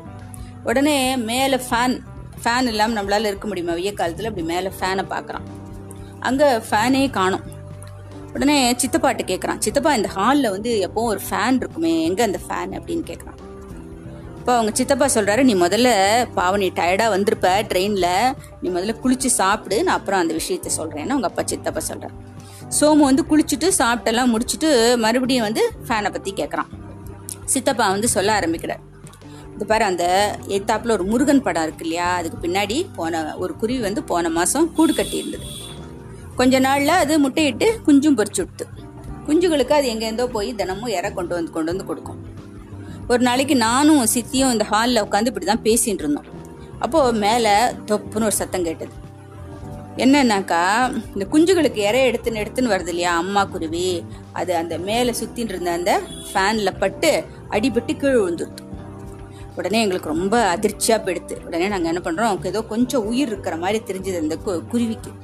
உடனே என்ன பண்ணோம் உங்கள் சித்தி ஓடி போய் தண்ணி கொண்டு வந்து அது வாயில் ஊற்றினா முகத்துலலாம் தெளிச்சா. என்ன செஞ்சாலும் அது பிழைக்கல அது செத்து போச்சு. அதுலேருந்து நான் வந்து அங்கே இருக்கிற ஃபேனையே எடுத்துட்டேன். இப்போ இந்த தாய் பறவை இல்லாமல் அந்த கு குஞ்சுகள்லாம் என்ன பண்ணும் அம்மா தானே சாப்பாடு கொண்டு வந்து கொடுக்கும். அம்மாவை காணணுன்னே குஞ்சுகள்லாம் கிச் கிச் கிச் கிச் கிச் கிச்சின்னு கத்திட்டே இருக்கு நாள் முழுக்க. ரொம்ப பரிதாபமாக இருந்தது எங்க எனக்கும் உங்கள் சித்திக்கும் அதை பார்த்த உடனே. சரி நம்ம இங்கே ஃபேனை வச்சதுனால அடிச்சு ஃபேன் அடிச்சு தானே வந்து அந்த அம்மா பறவை செத்து போச்சு. அதனால இந்த பாவம்லாம் நமக்கு தானேன்னு சொல்லிட்டு நானும் நானும் சாப்பிடல உன் சித்தி அன்னைக்கு சாப்பிடல. ராத்திரி ரொம்ப நேரம் முழிச்சிருந்தோம் அப்புறம் அப்படியே தூங்கிட்டோம். காத்தால பார்த்தா சத்தத்தை காணோம். குருவி குஞ்செல்லாம் வந்து கத்தி கத்தி எல்லாம் ஊஞ்சு போச்சோன்னு நினச்சோம். அப்பதான் ஒரு பெரிய பறவை அந்த படத்துக்கு பின்னாடி வரதை பார்த்தோம். குருவி அந்த குஞ்சுகள்லாம் உள்ளுக்குள்ளேருந்து இருந்து கிச் கிச் கிச்சுன்னு கத்தின்னு இருக்கு இல்லையா? அதை வேற ஏதோ ஒரு அம்மா பறவை பார்த்துட்டு அதுக்கு இறை கொண்டு வந்து கொடுத்துருக்கு. அது அந்த பெரிய பறவை இப்போ அந்த குஞ்சுகளை காப்பாற்ற ஆரம்பிச்சிருது அதனால குஞ்சுகள் இப்போ சந்தோஷமா மறுபடியும் அந்த வேற பறவை வேற ஒரு அம்மா பறவை கொண்டு வந்து கொடுக்கறது இல்லையா? அந்த இறைகளை சாப்பிட்டுட்டு சந்தோஷமா அந்த குஞ்சுகள் வளர ஆரம்பிச்சிருது இப்போ. ஆனால் கூட கொஞ்ச நாள்ல அந்த கு- குஞ்சுகளுக்கெல்லாம் ரெக்கம் முளைச்சு எல்லா குஞ்சும் பறந்து போயிடுது. அதுலேருந்து அம்மா குருவி சத்துல நாங்கள் நானும் உங்கள் சித்தியும் இந்த ஹாலில் ஃபேனே போடாமல் தான் இருந்தோம். அந்த குஞ்சுகள்லாம் பறந்து போனதுக்கப்புறம் சரி இனிமேல் ஃபேன் போட்டுக்கலாம்னு நினச்சா அப்போ வேற ஒரு குருவி வந்து அதே படத்துக்கு பின்னாடி உக்காந்துது. அதுவும் அங்கே வந்து முட்டை முட்டையிட்டு குஞ்சு பொறிச்சு அது வந்து ஒரு கூடு கட்டித்து முட்டையிட்டு குஞ்சு பொரிக்க போச்சுன்னு எங்களுக்கு தெரிஞ்சு போச்சு. உடனே நாங்கள் ஃபேனே போட மாட்டோம். ஆனால் கூட யாராவது புதுசாக வரவங்க வந்து கவனிக்காமல் ஃபேன் போட்டு அதில் ஏதாவது குருவிகள் மாட்டி நிறுத்தினா என்ன பண்ணுறது அதனால நாங்கள் ஃபேன் இருந்தால் தானே போடுவோம். அதனால ஃபேனே அங்கேருந்து கட்டி எடுத்துட்டோம். அதை கொண்டு போய் உள்ள ரூமில் போய் போட்டோம் அந்த ஃபேனை அப்படின்னு சித்தப்பா சொல்கிறார் அதை கேட்க கேட்க சோமுக்கு வந்து ரொம்ப வருத்தமாக போயிடுறது அடடா அந்த அம்மா பறவை செத்த உடனே அந்த குஞ்சுகள்லாம் எவ்வளோ கஷ்டப்பட்டிருக்கும். எப்படி பசியில் துடிச்சிருக்கும். நல்ல வேளை அதுக்கு ஒரு பறவை கிடச்சிது. பறவை கிடச்சிது. அதுங்களுக்கெல்லாம் சாப்பாடு. அம்மா மாதிரி இருந்த அந்த பறவையை அந்த குஞ்சுகளை பார்த்துடுது அப்புறம் அந்த குஞ்சுகளுக்கு ரெக்கம் அழிச்சு அதுங்க பறந்து போயிடுது. நம்ம சித்தப்பாக்கும் சித்திக்கும் தான் எவ்வளோ ஒரு நல்ல மனசு. ஒரு குருவி கூட வந்து அடிபட்டுடக்கூடாதுன்னு ஃபேனையே கட்டி வச்சுட்டாங்களே அப்படின்னு நினச்சி பார்த்து பார்த்து ரொம்ப வருத்தப்படுறான். அவன். அதுக்கப்புறமா அது ஒரு இருபது நாட்கள் வந்து சோமு இருக்கான். அப்போ தான் அவனுக்கு வந்து நம்ம செஞ்சது எவ்வளோ தப்புன்னு அவனுக்கு புரியுது. அடாடா அந்த பறவைகள் எல்லாம் நம்ம ஒவ்வொரு நாளும் அடிச்சடிச்சு கொண்டு கொண்டு தள்ளினுமே எல்லாத்தையும் கீழே தள்ளினுமே அதுக்கு பாவம் அந்த பறவைகளுக்கு வலிச்சிருக்கும் இல்லையா? நமக்கு அடிபட்டா எப்படி வலிக்கிறது? அப்படிதானே பறவைகளுக்கும் வலிக்கும். அது நம்ம தெரிஞ்சுக்காம போயிட்டோமே அப்படின்னு அப்பதான் அவனுக்கு புரியுது. ஊருக்கு இருபது நாள் கழிச்சு சித்தப்பா சித்தியோட இருபது நாட்கள் சந்தோஷமா இருந்துட்டு ஊருக்கு திரும்பின உடனே சோமு பண்ண முதல் காரியம் என்னன்னா அந்த உண்டி வெள்ளை எடுத்து நேராக வாசு வீட்டுக்கு போனதுதான். வாசுவை பார்த்த உடனே சோமு சோமுவை பார்த்த உடனே வாசுக்கு ரொம்ப சந்தோஷம். மறுபடியும் ஊர் சுத்த ஆள் கிடச்சிடுது இல்லையா? அடடா சோமு வந்துட்டியா? ஊருக்கு வந்துட்டியா? நீ இல்லாம எனக்கு ரொம்ப போர் அடிச்சதுப்பா அப்படிங்கிறான் வாசு. ஆனால் சோமு வந்து அவங்ககிட்ட சேர்ந்து மறுபடியும் ஃப்ரெண்டாக இருக்கிறதுக்காக அங்கே போல. அந்த உண்டி வெளில அவங்ககிட்ட திருப்பி கொடுத்தணும் அது அவனோட தானே அதை அவங்ககிட்ட திருப்பி கொடுத்தணும்னு தான் போயிருக்கான். ச்சே உன்னோட சேர்ந்து என்னோட புத்தி கெட்டு போச்சே. ஐயோ எத்தனை பறவைகளை நம்ம வந்து துடிக்கி துடிக்கி கொன்னோம் நம்ம. அதனோட குஞ்சுகள்லாம் என்ன பாடுபட்டிருக்கோம். இனிமேல் அந்த உண்டி வில்லுக்கு எனக்கு எனக்கு வேலையே கிடையாது அப்படின்னு சொல்லிட்டு அப்படியே கோமா அந்த உண்டி வில்லை வந்து அங்கே ஒரு கல் மேலே வச்சுட்டு அப்படி தூக்கி அடிக்கிற மாதிரி போடுறான் அந்த உண்டி வில்லை. தூள் தூள் தூளா உடஞ்சி போச்சு உண்டிவெல் இந்த உண்டிவெல் உடஞ்ச மாதிரி உன்னோட ஃப்ரெண்ட்ஷிப்பும் உட முறிஞ்சு போச்சு. இன்னியோட இனிமே உனக்கு எனக்கு எந்த சம்மந்தமும் இல்லை அப்படின்னு சொல்லிட்டு வீட்டுக்கு போயிடுறான் அதுக்கப்புறம் தான் அவன் மனசு ஓரளவுக்கு நிம்மதியா இருக்கு. அதுலேருந்து சோமு வந்து வாசுவோட சேராம நல்ல பையனா இருந்தான்னு சொல்லவும் வேணுமா? சோமுடைய கதை முடிஞ்சது. அடுத்தது இன்னொரு கதை பார்ப்போமா? அந்த சென்னையில் இது பணக்காரர்கள்லாம் இருக்கிற இடம். அதில் வந்து கார்த்திகேயன் ஒருத்தர் இருக்கார். பெரிய பணக்காரர் பெரிய பங்களா அவரோடது அந்த பங்களாவில் வந்து நிறைய எக்கச்சக்க பணம் செலவழித்து பங்களா கட்டியிருக்கார். எல்லா வசதிகளும் இருக்குது வீட்டுக்குள்ளே. டிவி இருக்குது ரேடியோ இருக்குது டெலிஃபோன் இருக்குது அப்புறம் ஃப்ரிட்ஜ் இருக்குது அப்புறம் மெத்த நல்ல குஷன் மெத்த போட்ட சேர்லாம் இருக்குது எல்லாம் இருக்குது எல்லா அலங்கார பொம்மைகள் அது இதுன்னு வீடு பிரமாதமாக அலங்காரம் பண்ணி வச்சுருக்கார் கார்த்திகேயன். ஆனால் இவ்வளவெல்லாம் அவரோட மாளிகையில் இருந்தால் கூட அவர் மனசில் வந்து நல்ல எண்ணம் கிடையாது. ஏழைகள்னா வந்து அவங்க ஏதோ மனுஷங்களே இல்லை அப்படிங்கிற மாதிரியான எண்ணம் அவருக்கு. யாருக்கும் ஒரு சின்ன உதவி கூட பண்ணிட மாட்டார். அவரை பொறுத்த வரைக்கும் நல்லா சாப்பிடுவார் தூங்குவார் அவ்வளோதான் யாருக்கும் ஒரு சின்ன உதவி கூட பண்ணிட மாட்டார். ஒரு நாளைக்கு ஏழு மணி இருக்கும். அந்த தெருக்கோடி வீட்டிலேருந்து ஒருத்தன் வேக வேகமாக வந்து கார்த்திகேயனுடைய மாளிகையை நோ நோக்கி வரார். வந்துட்டு என்ன சொல்கிறாருன்னா அப்புறம் கொஞ்ச நேரம் அப்படியே நிற்கிறார் அப்புறம் தயங்கி தயங்கி உள்ளே வரார் உடனே யாருன்னு கூப்பிட்டுண்டே வந்து கார்த்திகேயன் வெளியில் வரார் அவர் என்ன சொல்கிறார் வந்தவர் என்ன சொல்கிறாருன்னா ஐயா என்னோட குழந்தைக்கு வந்து ரெண்டு நாளாக நல்ல ஜுரம். இப்போ உடம்பு அன்னலாக கொதிக்கிறது. குழந்தை கண்ணு திறக்கலை. அப்படின்னு ஏதோ சொல்கிறார் சொல்கிறதுக்குள்ளே கார்த்திகேயன் முந்திக்கிறார். அதுக்கு என்ன வந்து இங்கே வந்து என்கிட்ட ஏதாவது பணம் ஒன்றுன்னு கேட்க வந்துட்டியா? போ போ. இங்கே ஒன்றும் பணமும் இல்லை ஒன்றும் இல்லை. போ போ. இந்த மாதிரி டெய்லி எத்தனை பேர் வரீங்க? போங்க அப்படின்னு எரிஞ்சு விடுறார் கார்த்திகேயன். ஐயா உங்ககிட்ட நான் பணம் கேட்கலாம் ஒன்றும் வரல. தயவுசெய்து என் பேச்சை கேளுங்க. எனக்கு தெரிஞ்ச ஒரு டாக்டர் இருக்காரு. அவர்கிட்ட டெலிஃபோனில் வந்து விஷயத்த சொல்லிட்டா போகிறோம் உடனே வந்துருவாரு. அதனால அந்த குழந்தைக்கு ரொம்ப முடியாமல் இருக்குது அதனால கொஞ்சம் உங்கள் டெலிஃபோனில் வந்து கொஞ்சம் ஒரு நம்பர் கால் பண்ணிக்கணும். அதுக்கு நீங்கள் உதவினா போதும். அந்த காலத்துலலாம் வந்து இப்போ இருக்கிற மாதிரி டெலிஃபோன் வசதிகள்லாம் அப்போல்லாம் கிடையாது. இது ரொம்ப வருஷத்துக்கு முந்தி நடந்த கதை. அப்போல்லாம் எங்கேயோ ஒன்று ரெண்டு பணக்காரர் வீட்டில் தான் டெலிஃபோன் இருக்கும். மற்றவங்களுக்கெல்லாம் வந்து இந்த பொது தொலைபேசின்னு வந்து ஒரு இது இருக்கும். அது காசு போட்டு பேசுகிற மாதிரி இருக்கும். அது ரொம்ப தூரத்தில் இருக்கும். ஒரு நாலஞ்சு தெருக்கு ஒன்று ஒன்று தான் இருக்கும் அந்த பொது தொலைபேசி. அதில் தான் போய் மற்றவங்கெல்லாம் க டெலிஃபோன் பண்ணிக்கணும். அந்த மாதிரி அப்போல்லாம் டெலிஃபோன் வசதி ரொம்ப கம்மியாக இருந்த காலத்தில் நடந்த கதை இது. அப்போது அவர் சொல்கிறாரு கார்த்திகேயன் சொல்ல சரி தான் டெலிஃபோனில் பேசணும் உனக்கு? அதெல்லாம் முடியாது. இன்றைக்கி உனக்கு கொடுத்தாக்கா நாளைக்கு இன்னொருத்தன் வந்து நிற்பான் அதுக்கப்புறம் இன்னொருத்தன் வருவான். இதெல்லாம் கெட்ட பழக்கம் முடியவே முடியாது. இது என்ன பொது டெலிஃபோனா எல்லாரும் வந்து பேசுறதுக்கு. இது வீட்டு டெலிஃபோன் போ போ அப்படின்னு சொல்லி விரட்டி விடுறாரு அவனை. அப்போது அவர் பாவம் கெஞ்சுறாரு. அப்படி சொல்லக்கூடாது நீங்கள் ரொம்ப ஆபத்து சமயம் அது. குழந்தை இருக்கிற நிலையில் எந்த வெளியில் குழந்தை எடுத்துன்னு போகிறதுக்கு ரொம்ப யோஜனையாக இருக்குது கொஞ்சம் தயவு பண்ணுங்களேன் அப்படின்னு ஆரம்பிக்கிறாரு. அதுக்குள்ளே வந்து கார்த்திகேயன் வந்து நடுவில் பூந்துக்கிறார். தயவாவது ஒன்றாவது அப்புறம் அதெல்லாம் வந்து என்கிட்ட போய் தயவெல்லாம் கிடையாது. என்கிட்ட போய் போய் போய் தயவெல்லாம் நீ எதிர்பார்க்குறிய. அதனால வீணா நான் தொந்தரவு பண்ணாத. அப்படி ரொம்ப அவசரமாக இருந்தால் அங்கே நாலாவது தெருவில் ஒரு பொது தொலைபேசி இருக்குல்ல அங்கே போய் பேசு அப்படின்ற வெளியில் அனுப்பிட்டார். சரி அந்த மனுஷர் வேற வழி இல்லாமல் பக்கத்தில் வேற எங்கேயும் டெலிஃபோன் இல்லாத நாலாவது தெருவுக்கு ஓடுறார். அங்குள்ள ஒரு அங்கே ஒரு புது டெலிஃபோன் பூத் இருக்குது அதில் போய் டாக்டரை வர வச்சு குழந்தை காமிக்கிறது நல்ல வேளை அந்த குழந்தை வந்து பழச்சுன்றது. டாக்டர் கரெக்டான சமயத்தில் வந்து மருந்துகள் கொடுத்தனால குழந்தை பழச்சுன்றது. அன்னைக்கு நடுராத்திரி ஒரு பின்பக்கத்து தெருவுலேருந்து ஒரு பையன் வேக வேகமாக ஓடி வரான். கார்த்திகேயனோட வீட்டுக்கு வரான். வந்துட்டு ஐயா ஐயா ஐயான்னு கதவை பலமாக தட்டுறான். உடனே கார்த்திகேயன் முன்னாடி ரூமில் தூங்கிட்டு இருக்கார். உடனே அவசரமாக ஏந்துக்கிறாரு விளக்கெல்லாம் போட்டுட்டு அந்த ஜன்னல் கம்பி வழியாக எட்டி பார்க்குறாரு. ஐயா கொஞ்சம் அவசரம். கதவு தரங்கோ டெலிஃபோன் பண்ணணும். அவசரம் அவசரம்னு துடிக்கிறான் அந்த பையன். உடனே கார்த்திகேயன் வந்து இதுக்கெல்லாம் மசீரால அவர் சொல்ற உனக்கு அவசரமா இருந்தா எனக்கு என்ன? போ போ. ஊர்ல இருக்கிறவனுக்குலாம் இந்த டெலிஃபோன் தான் வந்து அகப்பட்டு இருக்காக்கும் பேசாம நாலாவது தெருவுக்கு போ. அங்க இருக்க பொது டெலிஃபோன்ல பேசுன்னு உபதேசம் பண்றார் கார்த்திகேயன். அப்போ அந்த பையன் சொல்றான் ஐயா அடுத்த தெருவில் ஒரு வீட்டில் தீ பிடிச்சின்னு இருக்கு உடனே தீயணைப்பு படைக்க நம்ம ஃபோன் பண்ணணும். அப்படி இல்லைனாலும் நான் என்னை விடலைன்னா கூட பரவாயில்ல நீங்களாவது ஃபோன் பண்ணி அந்த தீயணைப்பு படைக்கு உடனே ஃபோன் பண்ணி சொல்லிடுங்க. சீக்கிரமாக நீங்கள் வந்து உதவி பண்ணாதான் உபகாரமாக இருக்கும். இல்லைன்னா அந்த தீ எல்லா இடத்துக்கும் பரவிடும். உங்களுக்கு கோடி புண்ணியம் கிடைக்கும்னு அந்த பையன் கெஞ்சுறான். அப்போ கார்த்திகேயன் சொல்றாரு வீணா அந்த நேரத்துல எல்லாம் தொந்தரவு பண்ணாத. நீ சொன்னபடியெல்லாம் செய்யறதுக்கு நான் ஒன்றும் நீ வச்ச ஆள் கிடையாது. அடுத்த தெருவில் நின்று பிடிச்சா எனக்கு என்ன வந்தது? போப்போ இங்கே இங்க நிக்காதுன்னு கண்டிப்பா சொல்லிடுறாரு கார்த்திகேயன். சிறுவன் ரொம்ப நேரம் அந்த பையன் கெஞ்சி கெஞ்சி கெஞ்சி பாக்குறான். இவர் கொஞ்சம் இவர் தான் இரும்பு மனசாச்சு நம்ம கார்த்திகேயனுக்கு. கொஞ்சம் கூட மனசு இழகவே இல்லை. சரி சிறுவன் அதுக்கு மேல அந்த பையனால அங்க நிக்க முடியல. ஏன்னா நிக்கிற ஒவ்வொரு நேரமும் டைம் வேஸ்ட் இல்லையா? அங்க நெருப்பு பரவிண்டே இருக்குமே. அதனால நாலாவது தெருவுக்கு ஓடுறான் அந்த பையன். இதுக்குள்ள அந்த நெருப்பு வந்து எல்லா வீட்டுக்கும் பரவ ஆரம்பிச்சிடுறது. அந்த வீட்லயே ஒரு நாலஞ்சு வீட்டுக்கு வரிசையா நெருப்பு நெருப்பெல்லாம் காத்து அடிச்சுது. அன்னைக்கு நல்ல காத்து வேற அடிக்கிறதுனால கா நெருப்பு வந்து வேகமா பரவின்னு போறது எல்லா வீட்டுக்கும். அந்த வீட்டுல இருந்தவங்க எல்லாம் எல்லாம் குயோ முறியோன்னு எல்லாம் கத்திண்டு எல்லாம் குழந்தைகளையும் முக்கியமான சாமான்லையும் எடுத்துட்டு எல்லாம் வெளியில தெருவுக்கு ஓடி வராங்க. அப்போது அந்த படையின தீயணைப்பு படை வராதனால அவங்க என்ன பண்ணுவோம் அவங்களே கிணத்துலேருந்தும் குழாயிலேருந்தும் குழாயில தண்ணி எடுத்து எடுத்து வந்து ஊற்றி ஊற்றி நெருப்பு அணைக்க பார்க்குறாங்க ஆனால் நிறைய வீட்டுக்கு பரவிட்டதுனால நெருப்பு அந்த நெருப்பு அவ்வளோ சீக்கிரம் அணைக்க முடியல அவங்களால. அப்போது கார்த்திகேயனோட வீட்டுக்கு பின்னாடியிலேருந்து ஐயோ நெருப்பு நெருப்புன்னு யாரோ கத்துற சத்தம் கேட்குது உடனே கார்த்திகேயனுக்கு தூக்கி வாரி போடுறது. உடனே பின்னாடி சகிட்டு இவர் முன்னாடி படுத்துட்டுருக்கார் அவரோட மனைவி குழந்தைகள் வேலைக்காரங்களாம் பின்னாடி படுத்துட்டு தூங்கிட்டு இருக்காங்க என்னது? நெருப்பா? அப்படின்னு ஏந்துக்கிறார் ஆமாம்.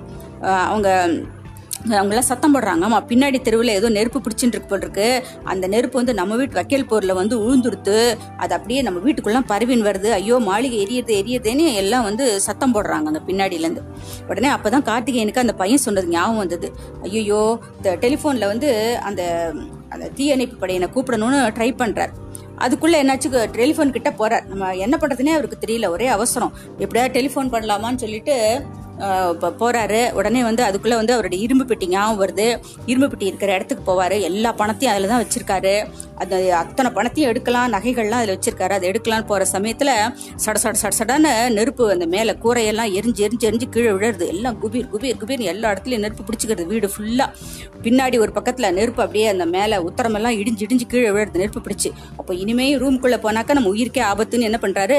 தன்னோட மனைவி குழந்தைகள் எல்லாம் அழைச்சிட்டு அவசர அவசரமா வெளியில ஓடுறா எல்லாம் நகை நகை, பணம் எல்லாம் வீட்டுக்குள்ள மாட்டின்றது. இதுக்குள்ள நாலாவது திருக்கோடினாலையா அந்த பையன் அவன் பொ பொது டெலிஃபோனில் வந்து தீயணைப்பு படைக்கு விஷயத்த சொல்லலான்னு பார்க்குறான் அந்த டெலிஃபோன் ஏதோ அதில் ஏதோ ப்ராப்ளம் அது வேலையே செய்யவே இல்லை. அதனால டெலிஃபோன் என்ன மனுஷனுக்கே நிலைமை புரியாத போது டெலிஃபோன் என்ன பண்ணுவோம் அது வேலை செய்யல. சரி இனிமேல் இதை நம்பி பையன் இல்லைன்னு அந்த பையன் என்ன பண்ணுறான் அந்த குடல் நெருப்பு உட உடம்பெல்லாம் அப்படி வெட்ட வட்டன்னு மேல் மூச்சு கீழ் மூச்சு வாங்க வேக வேகமாக அந்த நெருப்பணிக்க தீயணைக்கும் படை இருக்கிற இடத்துக்கே ஓடுறான். அந்த ஆஃபீஸ்க்கே ஓடுறான் அந்த விஷயத்த சொல்கிறதுக்காக உடனே எப்படியோ போய் அவசர அவசரமாக போய் இவங்க விஷயத்த சொல்லிட்டான். அவங்க உடனே அந்த கிளம்பி வந்துருத்து. அந்த படையெல்லாம் வந்து நெருப்பணிக்க வந்துருத்து. அப்போ வேக வேகமாக மணி டக டக டக டகடன்னு அடிச்சுட்டே வரையும் அந்த நெருப்பணிக்கும் அந்த வண்டி. அது வந்து அவங்கெல்லாம் நெருப்பெல்லாம் வந்து ஃபுல்லாக அணைச்சு கிணைச்சு முடிச்சுட்டாங்க. எப்படியோ? ஆனால் அதுக்குள்ளே இந்த கார்த்திகேயனுடைய வீடு ஃபுல்லாக எரிஞ்சு போயிடுறது அதனால நம்ம வந்து மற்றவங்களுக்கு ஆபத்து வரும்போது நமக்கு என்னன்னு நம்ம இருந்தோம்னா அதே ஆபத்து நமக்கு வர்றதுக்கு ரொம்ப நேரம் ஆகாதுங்கிறது தான் இந்த கதை நமக்கு சொல்கிறது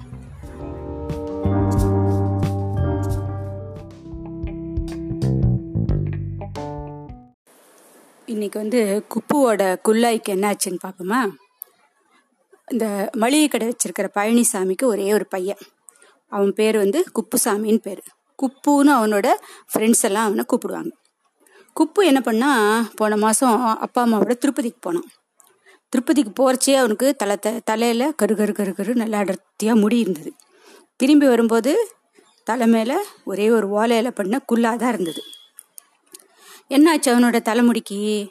போன வருஷம் அவனுக்கு வந்து நல்ல காய்ச்சல் வந்தது. உடனே அவனோட பாட்டி வந்து திருப்பதி வெங்கடாஜலபதி என் பேரனை காப்பாத்து அவனுக்கு முடி வளர்த்து உன் சந்நிதியில் கொண்டு வந்து கொடுத்து விட்றேன் அப்படின்னு பாட்டி வேண்டிண்டாங்க. அதனால இப்போ குப்புசாமியை கூட்டிட்டு போய் திருப்பதியில் மொட்டை போட்டாச்சு. இப்போ அந்த மொட்டை தலை மேலே ஓலக்குல்லா போட்டுண்டு திருப்பதியிலேருந்து குப்புசாமி திரும்பி வந்துட்டான். குப்புசாமி எட்டாவது படிக்கிறான். அவன் அவனோட கிளாஸில் வந்து மொத்தம் நாற்பத்தி ரெண்டு பேர் படிக்கிறாங்க. குப்புசாமி ரொம்ப படிப்பில் ரொம்ப சுமார் தான் நாற்பதாவது ரேங்க் அதாவது நாற்பத்தி ரெண்டு பேர் இருக்கிற கிளாஸில் நாற்பதாவது ரேங்க்குன்னா அவன் எவ்வளோ புத்திசாலின்னு யூகம் பண்ணிக்கலாம். குப்புசாமி அப்போ வந்து கடைசி பெஞ்சில் உட்காந்துப்பான். அவனுக்கு இடது பக்கம் வந்து கோபு கோவிந்து இவங்களாம் உட்காந்துருப்பாங்க. வலது பக்கம் சரவணன் சங்கர் இவங்களாம் உட்காந்துருப்பாங்க அவங்களும் குப்பு மாதிரி ரொம்ப படிப்பில் சுமார். அது எல்லாம் செட்டு அப்படி சேர்ந்துருத்து குப்பு திருப்பதிக்கு போயிட்டு வரதுக்கு முன்னாடி அப்பாவோட அப்பா சொன்னபடி என்ன பண்ணுவோம்? தினமும் காத்தால எட்டு மணிக்கு அவங்க ஒரு அப்பா மளிகை கடை வச்சிருக்காருன்னு பார்த்தோம் இல்லையா? மளிகை கடைக்கு போவோம். ஒம்பது மணி வரைக்கும் அந்த கடையில் இருந்துட்டு அங்கேருந்து தான் வந்து பள்ளிக்கூடத்துக்கு கிளம்புவோம்.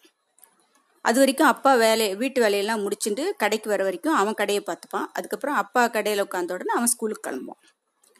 கடை வேலையெல்லாம் அவன் தெரிஞ்சுக்கணும்னு அவங்க அப்பாவுக்கு ஆசை அதுக்காக அவனை உட்காத்தி வச்சிருக்காருங்க ஆனால் அவன் கடையில் என்ன வேலை செய்கிறான்னு அவங்க அப்பாவுக்கு தெரியாது. நமக்கு தான் தெரியும். கடையில் என்ன தெரியுமா பண்ணுவான் அந்த ஒரு மணி நேரம் இருக்கான் இல்லையா? அப்பாவுக்கு தெரியாமல் கல்கண்டு வெள்ளைக்கட்டி முந்திரி பருப்பு இப்படி எல்லாத்தையும் கொஞ்சம் கொஞ்சம் கொஞ்சம் எடுத்து எடுத்து வச்சுட்டுருவான் வச்சுன்ட்டு பள்ளிக்கூடம் வந்த உடனே அதெல்லாம் வந்து தன்னோட ஃப்ரெண்ட்ஸுக்கு கொடுத்து கடைசி பெஞ்சில் உட்காந்துருக்காங்களே டீச்சருக்கு தெரியாது. ஃப்ரெண்ட்ஸுக்கும் கொடுத்துட்டு தானும் சாப்பிடுவான்.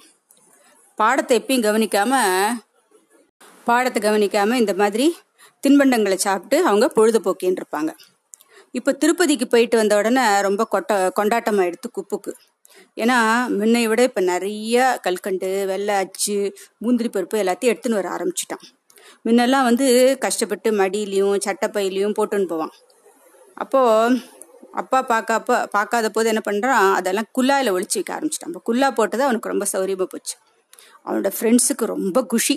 நிறைய கிடைக்கிறது இல்லையா? இப்போ சாப்பிட்றதுக்கு ரொம்ப குஷி அவங்களுக்குலாம் அன்னைக்கு வழக்கம் மாதிரி என்ன பண்ணுறான் குப்பு இந்த பண்ண தின்பண்டங்களை எல்லாம் எடுத்து அதெல்லாம் குல்லாக்குள்ளே வச்சு அந்த குழாயை வந்து தலையில் போட்டுண்டு மறைச்சு போ போ போயின்னு இருக்கான். இப்போ கடையை விட்டு கொஞ்சம் தூரம் கூட போயிருக்க மாட்டான். அப்போ மேலே வந்து ரெண்டு காக்கா அப்படியே அவன் தலைக்கு மேலே வட்டம் இட்டுருக்கு அது ரெண்டும் என்ன பண்ணுறது அந்த ஓலைக்குள்ளாய பார்த்துடுறது உடனே ஒரு காக்கா இன்னொரு காக்காய் பார்த்து சொல்றது அது தொப்பின்னு அந்த காக்காய்க்கு தெரியல. எதையோ மூடி எடுத்துன்னு போறான் குப்பு தன்னோட தலையில அப்படின்னு காக்கைகள் ரெண்டும் நினைச்சுன்றதுங்க. பாரு கீழே வந்து ஒரு ஓலை மூடி தெரியறது பத்தியா? எதையோ மூடி வச்சு மறைச்சு ஒரு ஆள் எடுத்துன்னு போறான். நிச்சயம் அந்த மூடி கீழே ஏதாவது ஒரு பாத்திரம் இருக்கும். அந்த பாத்திரத்துல நமக்கு பிடிச்ச நல்ல நல்ல தின்பண்டங்கள்லாம் இருக்கும். அதனால நம்ம அது கிடைக்கணும்னா அது சொல்றபடி நீ செய்யி அப்படின்னு ஒரு காக்கா இன்னொரு காக்கா கிட்ட சொல்றது. குப்புவோட குல்லான அந்த காக்கைகளுக்கு தெரியாம எதையோ தின்பண்டத்தை மறைச்சு எடுத்துன்னு போறோம் நம்ம சாப்பிடலாம் அப்படின்னு காக்கை ஒரு காக்கா நினைச்சுன்னு இன்னொரு காக்கா கிட்ட சொல்றது. உடனே அந்த இன்னொரு காக்கா சொல்றது நீ சொல்றபடி செய்யறேன் நான் என்ன செய்யணும்னு கேக்குறது. நீ மெதுவாக அப்படியே கீழே பறந்து போய் அந்த ஓலை மூடி அப்படியே தூக்கின்று தூக்கிண்டு அப்படியே பறந்து போய் உங்கள் தூரத்தில் தெரியுது தென்னை மரம் அந்த தென்னை மரத்தில் போய் உட்காந்துக்கோ நான் அந்த பாத்திரத்துலேருந்து அந்த பண்டத்தில் ஏதோ தின்பண்ணை வச்சு எடுத்துன்னு போகிறான் இல்லையா? அதில் நல்லா பெருசாக பார்த்து எடுத்துன்னு வராங்க. அதுக்கப்புறமா நம்ம ரெண்டு பேரும் பங்கு போட்டு சாப்பிட்லாம் அப்படின்னு முதல் காக்கா சொல்கிறது ரெண்டாவது காக்கா சொல்கிறது நல்ல யோஜனை தான் நீ சொல்கிறபடியே செய்கிறேன் அப்படின்னு சொல்லிட்டு அந்த காக்கா என்ன பண்ணுறது மெதுவாக கீழே போய் அந்த குப்புவோட குள்ளாயை வந்து லபக்குன்னு கொத்திட்டு போய் தென்னை மரத்தில் போய் உட்காந்து கொடுத்து உடனே இன்னொரு காக்கா என்ன பண்றது? இப்போ இந்த காக்கா குள்ளாய் தூக்கினோடனே என்னாச்சு? இவன் தலையில முழு முழு முழுன்னு மொட்டை மண்டையில தலைக்கு மேல எல்லாம் வச்சுட்டு இருக்கான் இல்லையா? வெள்ளம் முந்திரி பருப்பு எல்லாம். அதெல்லாம் கீழே விழாம அந்த குல்லா தான் காப்பாத்தின்னு இருக்கு இப்போ குல்லாவை தூக்கினோடனே முந்திரி பருப்பு வெல்லம் எல்லாம் இந்த கட கட கல்கண்டு எல்லாம் கட கட கட கடைன்னு உருண்டு கீழே விழுந்துடுறது அதுல ஒரே ஒரு பெரிய கல்கண்டு கட்டி மட்டும் மேலே விழாம நிற்கிறது தலையில. மற்றது எல்லாம் உருண்டு கீழே விழுந்துடுறது உடனே அந்த காக்கா என்ன பண்ணுறது அவன் அங்கே பார்க்கறது காக்கா அங்கே ஒன்று பாத்திரத்தை காணும். அதுக்கு பதிலாக வேகமாக ஒரு ஒரு கல்கண்டி கட்டி மட்டும் பெரிய கட்டி இருக்கிறது பார்க்கறது உடனே வேகமாக பாஞ்சு வந்து அந்த கல்கண்டு கொத்தி கட்டியை நல்லா கொத்திண்டு உயரக்க பறந்து போயிடுறது. அது அப்படி பாஞ்சு வந்து அந்த கல்கண்டை வந்து எடுத்தது இல்லையா? அந்த வேகத்துல வந்து அதனோட மூக்கு வந்து கூர்மையா கூர்மையா இருக்கும் இல்லையா காக்காவோட மூக்கு? அது வந்து அவனோட மொட்டை மண்டல நல்லா ஆழமா குத்திடுறது. உடனே இது எதையுமே எதிர்பார்க்கல. குப்பு அவன் பாட்டுக்கு நடந்து போயிட்டு இருக்கான். திடீர்னு இந்த மாதிரி காக்கா வந்து தலையில கொத்தினோன்னு ஒண்ணுமே புரியல. கையை இப்படி தலையில வச்சு பாக்குறான். கையெல்லாம் ஒரே ரத்தம். அதை பார்த்த உடனே அவனுக்கு பயமாயிடுறது. ஐயோ அம்மான்னு அலறிண்டு அப்படியே தரையில உட்காந்துடும் உடனே அந்த ரோட்ல போயிட்டு இருக்கிறவாள்லாம் வந்து சத்தத்தை கேட்டு உடனே ஓடி வராங்க எல்லாரும். ஓலைக்குள்ளாவை காணோம். அதைத்தான் காக்கா தூக்கின்னு விட்டேன் தரையெல்லாம் எங்க பார்த்தாலும் கல்கண்டு வெள்ளம் முந்திரி பருப்பு எல்லாம் செதறி கிடக்கு. இதை பார்த்த உடனே ரோட்ல போறவங்கெல்லாம் என்ன என்னடா அது அப்படின்னு பார்த்துட்டு இருக்காங்க அந்த மாதிரி ரோட்ல பார்த்துன்னு போறவங்கள இந்த குப்புசாமியோட அப்பா கடையில வேலை பார்க்குற ஒரு பையன் அவனும் இதை பார்த்துடுறான். உடனே அவன் என்ன பண்றான்? ஓடி போய் அப்பா அவங்க அப்பா கிட்ட விஷயத்த சொல்லிடுறான். விஷயத்தை சொன்னோடனே உடனே பழனிசாமி ஓடி வரார் ஓடி வந்து என்னடா நடந்தது? எப்படிடா இதெல்லாம் நடந்தது? அப்படின்னு கேட்குறார் உடனே பையன் நடந்ததெல்லாம் சொல்கிறான் அப்பா உங்களுக்கு தெரியாமல் தினசரி இப்படி தான் வந்து தின்பண்டங்கள் எடுத்துன்னு போய் என்னோடய ஃப்ரெண்ட்ஸுக்கெல்லாம் நான் கொடுப்பேன்ப்பா. அது ரொம்ப தப்பு தெரியறது எனக்கு. இப்போ எனக்கு நல்லா புரிஞ்சு போச்சு. இனிமேல் நான் அது மாதிரி செய்ய மாட்டேன்ப்பா. அப்படின்னு மன்னிப்பு கேட்குறான் முதல்ல அப்பா கிட்ட. உடனே அதை கேட்டு எல்லாம் பக்கத்தில் இருக்கிறவங்கள சிரிக்கிறாங்க. கொல்லுன்னு சிரிக்கிறாங்க எல்லாம். உடனே அவங்க அப்பா சொல்கிறார் சரி சரி வா கடைக்கு போகலாம் வா தலைக்கு வந்து மருந்து போடுறேன் வா அப்படின்னு குப்புசாமியை கூட்டிகிட்டு கடைக்கு அழிச்சுன்னு போறார் பழனிசாமி இப்படி குப்புசாமியுடைய குட்டு வந்து வெளிப்பட்டுடுத்து. எல்லாருக்குமே வெளிப்பட்டுடுத்து. குப்புசாமி இனிமே வந்து அந்த தின்பண்டங்கள் பக்கமே எட்டி கூட பார்க்கறது கிடையாது இப்பெல்லாம் குப்புசாமி. தான் உண்டு தன்னோட ஸ்கூல் உண்டுன்னு ஒழுங்காக பிடிச்சின்னு நல்ல பையனாக இருக்கான் குப்புசாமி. அடுத்த கதை பார்ப்போம். இந்த காட்டில் வந்து நிறைய மரம் செடி கொடியாக இருக்கும். அந்த அடர்த்தியாக இருக்கும் எல்லாம் அந்த மரம் செடி கொடியெல்லாம் அந்த காட்டில் வந்து ஒரு மரத்தில் ரெண்டு காக்கா இருக்கு.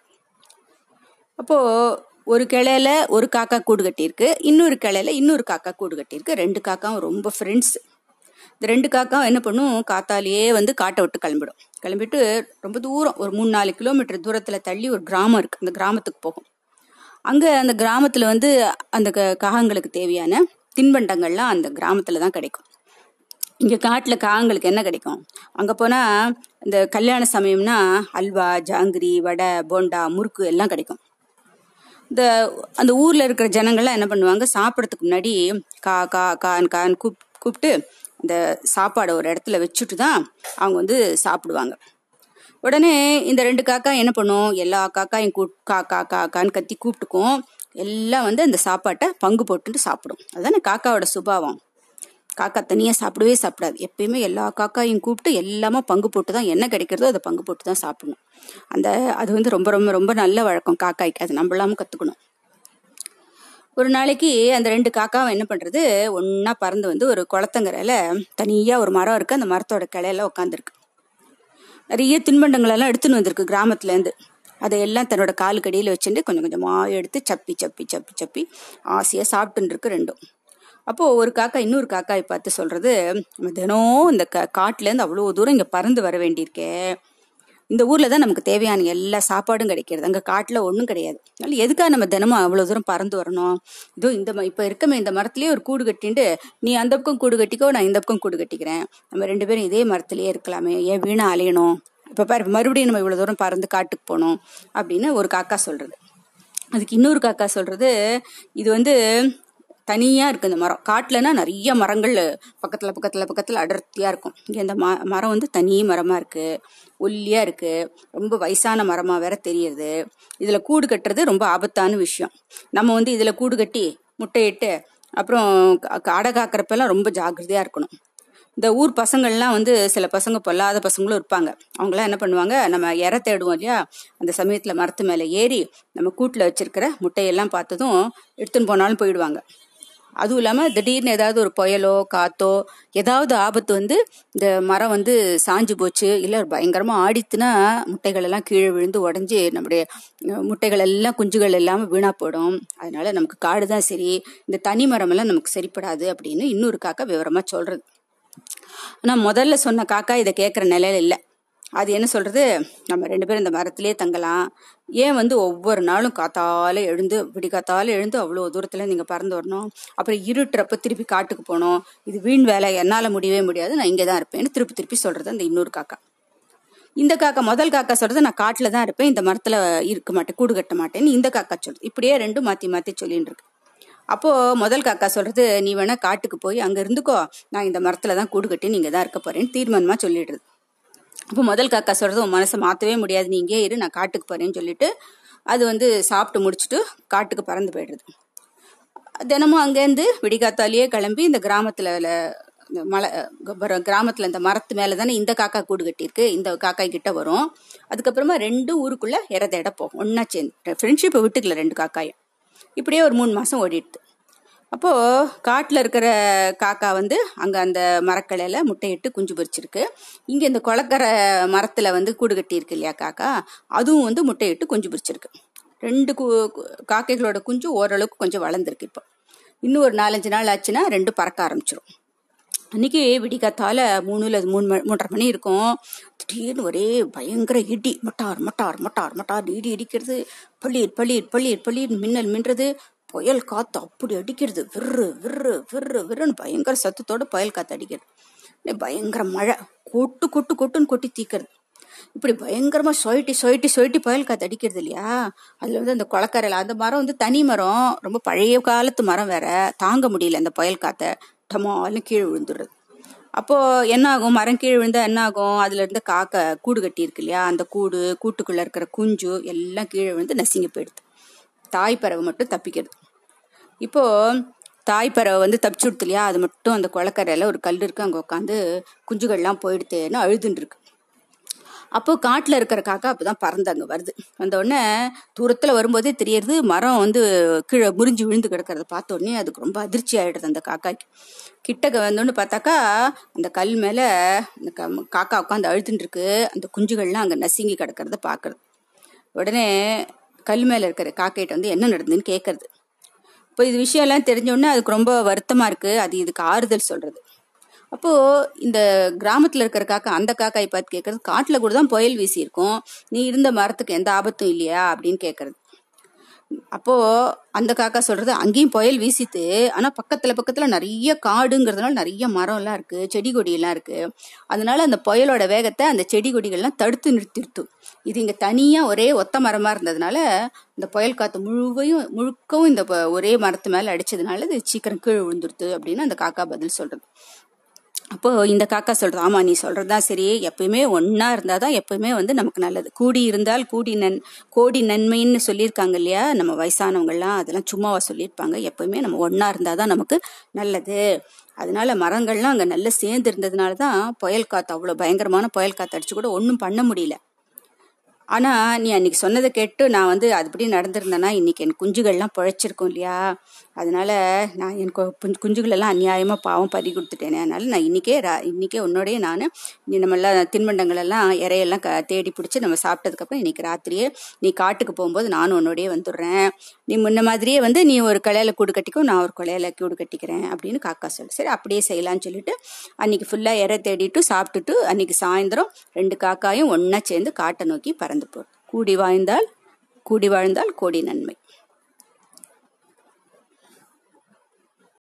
கோவிந்தசாமி கிட்ட ஒரு குரங்கு இருந்தது. அந்த குரங்கோட கதையை பார்ப்போமா? கோவிந்தசாமி அந்த குரங்குக்கு சேப்பு துணியில மேல் சட்டை நீல துணியில கால் சட்டை பச்சை துணியில குல்லா இப்படி வித வித விதமான ட்ரெஸ்ஸு போட்டு விட்டுருப்பார். அந்த குரங்கு வந்து கோவிந்தசாமி சொன்னதெல்லாம் செய்யும். அவர் கோலை நீட்டினாக்கா தாவி குதிக்கும். குட்டிக்கரணம் போடும். மாடு மேய்க்கிற மாதிரி பிடரியில் கோலை வச்சு அப்படி ஸ்டைலாக போஸ் கொடுத்து நிற்கும். தாத்தா மாதிரி ஒரு தடியை ஊனிட்டு தள்ளாடி தள்ளாடி தள்ளாடி நடக்கும். பெரியவங்க சின்னவங்க எல்லாம் சுற்றி நின்று வேடிக்கை பார்ப்பாங்க. இந்த வித்தை முடியிற சமயத்தில் கோவிந்தசாமி வந்து ரங்கா கிட்ட சொல்கிற மாதிரி சொல்லுவார். ரங்கா சுற்றி இருக்கிறவங்கெல்லாம் ரொம்ப ரொம்ப நல்ல மனுஷங்க. அவங்களாம் உன் வித்தையெல்லாம் பார்த்துட்டு சும்மா போக மாட்டாங்க. தாராளமாக உனக்கு காசு போடுவாங்க. அதனால அவங்க போடுற காசெல்லாம் ஒரு தகர டப்பா ஒன்று கொடுப்பார். கொடுத்துட்டு இதை சலாம் போட்டு வாங்குறங்கா அப்படிம்பார் கோவிந்தசாமி. உடனே ரங்கா என்ன பண்ணும்? அந்த தவற கொலைய தவற தகர கோவலை ஒன்று கொடுக்குறாரு இல்லையா அவர்? அந்த தகர கோவலை எடுத்துன்னு போய் எல்லாருக்கும் சலாம் போட்டுட்டு என்ன பண்ணும்? சுற்றி சுற்றி சுற்றி சுற்றி வரும். உடனே இத்தனை நேரம் அந்த வித்தையெல்லாம் வந்து ஆஹா ஓஹோன்னு வேடிக்கை பார்த்துருந்தாங்களே அதில் பாதி பேர் நைஸாக நழுவிடுவாங்க. சில பேர் மட்டும்தான் காசு போடுவாங்க.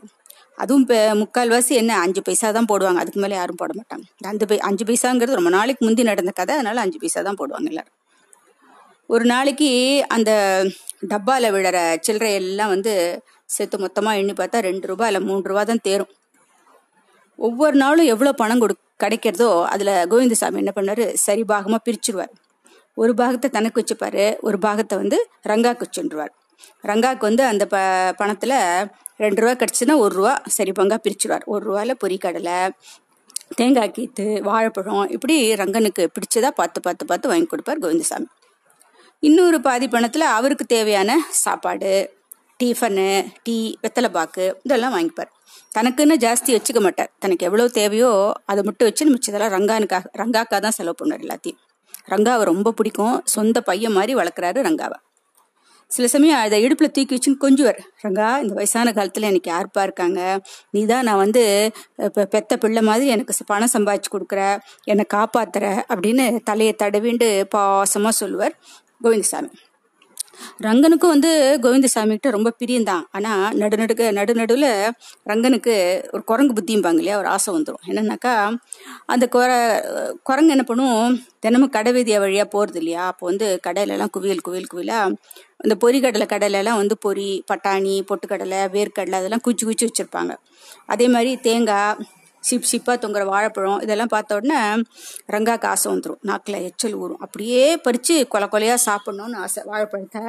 அதே மாதிரி இந்த வேர்க்கடலை பொறிக்கடலை பட்டாணி கடலை எல்லாம் அப்படி அள்ளி அள்ளி அள்ளி சாப்பிட்ணுன்னு ஆசை அதுக்கு. ஆனால் என்ன நினைக்கிறதுனா அது சே என்ன பழப்படாது. தினமும் தான் வித்தை பண்ணுறோம் நம்ம. நிறைய காசு விழறது. ஆனால் நம்ம நினச்ச மாதிரி எல்லாத்தையும் சாப்பிட முடியறதா? இவர்கிட்ட இருக்கிற வரைக்கும் இப்படியே இருக்க வேண்டியதான் இஷ்டம் போல் சாப்பிடவே முடியாதுன்னு நினச்சிக்குமா அடிக்கடி ரங்கா.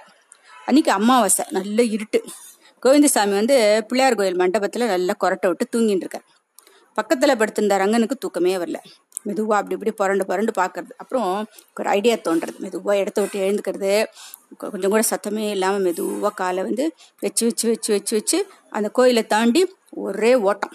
குட்டு குட்டு குட்டு குட்டுன்னு ஓட்டம் பிடிக்கிறது. எங்கே போகிறது அப்படி குடு குடுன்னு அந்த ஊரை விட்டே ஓடிடணும்னு ஓடுறது. நடுவில் இருந்த சின்ன சின்ன சின்ன ஊரெல்லாம் தாண்டி தாண்டி ஒரு பெரிய சிட்டிக்கு வந்துடுது நகரத்துக்கு வந்துடுது அப்போ நல்லா விடிஞ்சுடுது ராத்திரி கிளம்பினது இப்போ நல்லா விடிஞ்சு போச்சு. காத்தாலேயே வெயில் ரொம்ப கடுமையாக இருக்குது அப்போது அதுக்கு ஒரு கால் சட்டை கு கால் சட்டை பைக்குள்ளே ஒரு குல்லா போட்டு விட்டுருக்காரு கோவிந்தசாமி. அந்த குல்லாவை எடுத்து தலையில் மாட்டிக்கிறது ரங்கா. இப்போது சிட்டிக்குள்ளே நுழையிறப்பே அங்கே ஒரு பெரிய மாமரம் ஒன்று இருக்குது அது நிறையா மாம்பழங்கள் ப பழுத்து கொலை கொலை கொலையாக தொங்குறது. மாங்காய்கள் வேற தொங்குறது. அதோட அந்த மரத்தில் வந்து ஒரு ஏழு எட்டு குரங்கள் ஆல்ரெடி உக்காந்துருக்கு குட்டிகளோட. ரங்காக்கு உடனே குஷி வந்துடுது ஆஹா நம்ம இனம் தான் இருக்குங்க. நம்மளும் வந்து போய் தாராளமாக அந்த மாம்பழங்கள் எடுத்து சாப்பிடலாம் மாங்காய்கள் எடுத்து சாப்பிடலாம். நம்ம அந்த குரங்குகள் ஒன்றும் பண்ணாதுன்னு அது நினச்சிக்கிறது உடனே ஒரே தாவா தாவி அந்த மரத்தில் ஏறுறது. ஆனால் அங்கே இருக்கிற குரங்கெல்லாம் இந்த குரங்கு வந்து ஏதோ விசித்திரமாக பார்க்கறது இங்கே ரங்கனுக்கு வந்து கோவிந்தசாமி கலர் கலராக சட்டை குல்லா பேண்ட்டு எல்லாம் மாட்டி விட்டுருக்காரு இல்லையா? அதை பார்த்த உடனே அது வேற ஏதோ ஒரு மிருகம்னு அந்த குரங்குலாம் நினச்சிட்டு அதை வந்து உரு உரு உருன்னு கத்தி அதை விரட்டி அடிக்கிறது அது. ஆனால் ரங்கனுக்கு ஒன்றும் புரியல. என்னடா அது? நம்மளும் குரங்கு இதுங்களும் குரங்கு. என்னை பார்த்து ஏன் இப்படி கத்துறது? ஏன் இப்படி என்னை ஓட ஓட விரட்டுறது? ஓ என்னோட ட்ரெஸ்ஸை பார்த்து தான் மிரண்டு போயிரு மிரண்டு இருக்குங்க போல் இருக்கு என்னை யாரோ நினச்சுடுத்துங்க போல் இருக்கு அப்படின்னு நினச்சுடுத்து உடனே என்ன பண்ணுறது தன்னோட குல்லா மேல் சட்டை கால் சட்டை எல்லாத்தையும் கயட்டி அங்கே ஒரு வாய்க்கால் ஒன்று ஓடின்னு இருக்கு. அந்த வாய்க்கால தூக்கி போட்டுறது. இந்த ட்ரெஸ் எல்லாம் நமக்கு இனிமேல் எதுக்கு?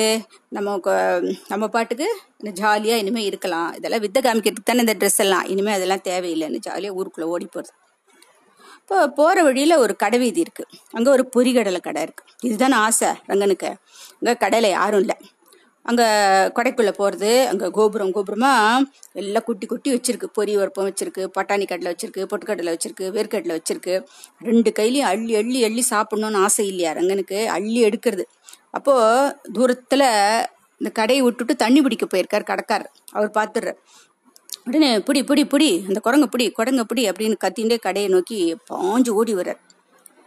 இப்போது ரங்கனுக்கு கை கெட்டினது வாய் கெட்டல. பொரியை வந்து கீழே எரிஞ்சிட்டு தலை திரிக்க ஓடுறது. எப்படியாவது கடைக்காரன்ட்ட மாட்டிக்காமல் இருந்தால் போறணும். அப்பயும் அந்த கடைக்காரர் சும்மா விடலை. ஒரு ஒரு- கல் எடுத்து கூர்மையான கல் எடுத்து குறிப்பாத்து ரங்கன் மேலே எரியிறார் இதே முதுகுல படுறது ர- நல்ல கூர்மையான கல் வலி தாங்காம ரத்தம் கொட்டுறது வலி தாங்காம கீ கீ கீ கீன்னு கத்தின்னு பாவம் பரிதாபமா ஓடுறது ரங்கா. அன்னைக்கு முழுக்க ரங்கா வெளியில வரவே இல்லை. கொஞ்சம் தூரத்துல ஒரு மரம் இருக்கு. அந்த மரத்துல ஏறி ரெண்டு கிளைகளுக்கு நடுவுல முதுக தடவி தடவி தடவி கொடுத்துன்னு பாவம் வலியோட உட்காந்துருக்கு அன்னைக்கு முழுக்க பட்னி. பயந்துருத்தது அது முதல் தடவை இது மாதிரி ஆச்சு. ரெண்டு ரெண்டு தடவையும் அதுக்கு பாவம் வந்து ஏமாத்தம் தான் அந்த குரங்குகளும் விரட்டி விட்டுருத்து. பட பொ- விரட்டி விட்டாரு. முதல் நாள் ராத்திரி அங்க கோயில் மண்டபத்துல கோவிந்தசாமி கொடுத்து சாப்பிட்டது தான் ரங்கா. இன்னி வரைக்கும் ஒன்றும் சாப்பிடல. பயங்கர பட்டினி ஒரே களைப்பு வேற பாவம் வலி வேற உட்காந்துருக்கு சரி அடுத்த நாள் காத்தால ஏதாவது கிடைக்குமா? பார்க்கலாம்னு நினச்சிட்டு இருக்கு. அடுத்த நாள் காத்தால இந்த மரம் மரத்துக்கு மேலே மரத்துக்கு மேலே தாவி தாவி தாவி தாவி குரங்கெல்லாம் இப்படி தானே போகும். செவுத்து மேலெல்லாம் ஏறி ஏறி அங்கேயும் இங்கேயும் குச்சின்னு குச்சிட்டு பார்த்துன்னு பார்த்துன்னு வருது. ஏதாவது கிடைக்குமா கிடைக்குமான்னு பார்த்துட்டே வருது. அங்கே ஒரு கிழவி என்ன பண்ணுறா ஒரு மரப்பலகையில் தேங்காய் கீத்தெல்லாம் அழகாக அடிக்க அடிக்க வச்சு வித்துன்னு இருக்கிறத பார்க்குறது உடனே செவுத்துலேருந்து ஒரே பாய்ச்சலாக பாய பாஞ்சு அந்த தேங்காய் கீத்தை எடுக்க போகிறது பாரு உடனே டங்குன்னு தலையில் பலமாக ஒரு அடி விழுது. என்னன்னா அந்த பொல்லாத கிழவி என்ன பண்ணுறா காக்கை விரட்டுறதுக்காக பக்கத்தில் எப்பயும் ஒரு தடி வச்சுட்டே இருப்போம். அந்த தடியால் ஓங்கி ஒரு போடு போடுறா ரங்கனை. உடனே பாவம் ரங்கா வலி தாங்காம கீச் கீச் கீச் கீ கீ கீ கீன்னு கத்திட்டு மறுபடியும் ஓட்டமாக ஓடி போய் செவுத்து மேலே ஏறி உட்காந்துக்கிறது அன்னைக்கும் பட்னி ரங்கா.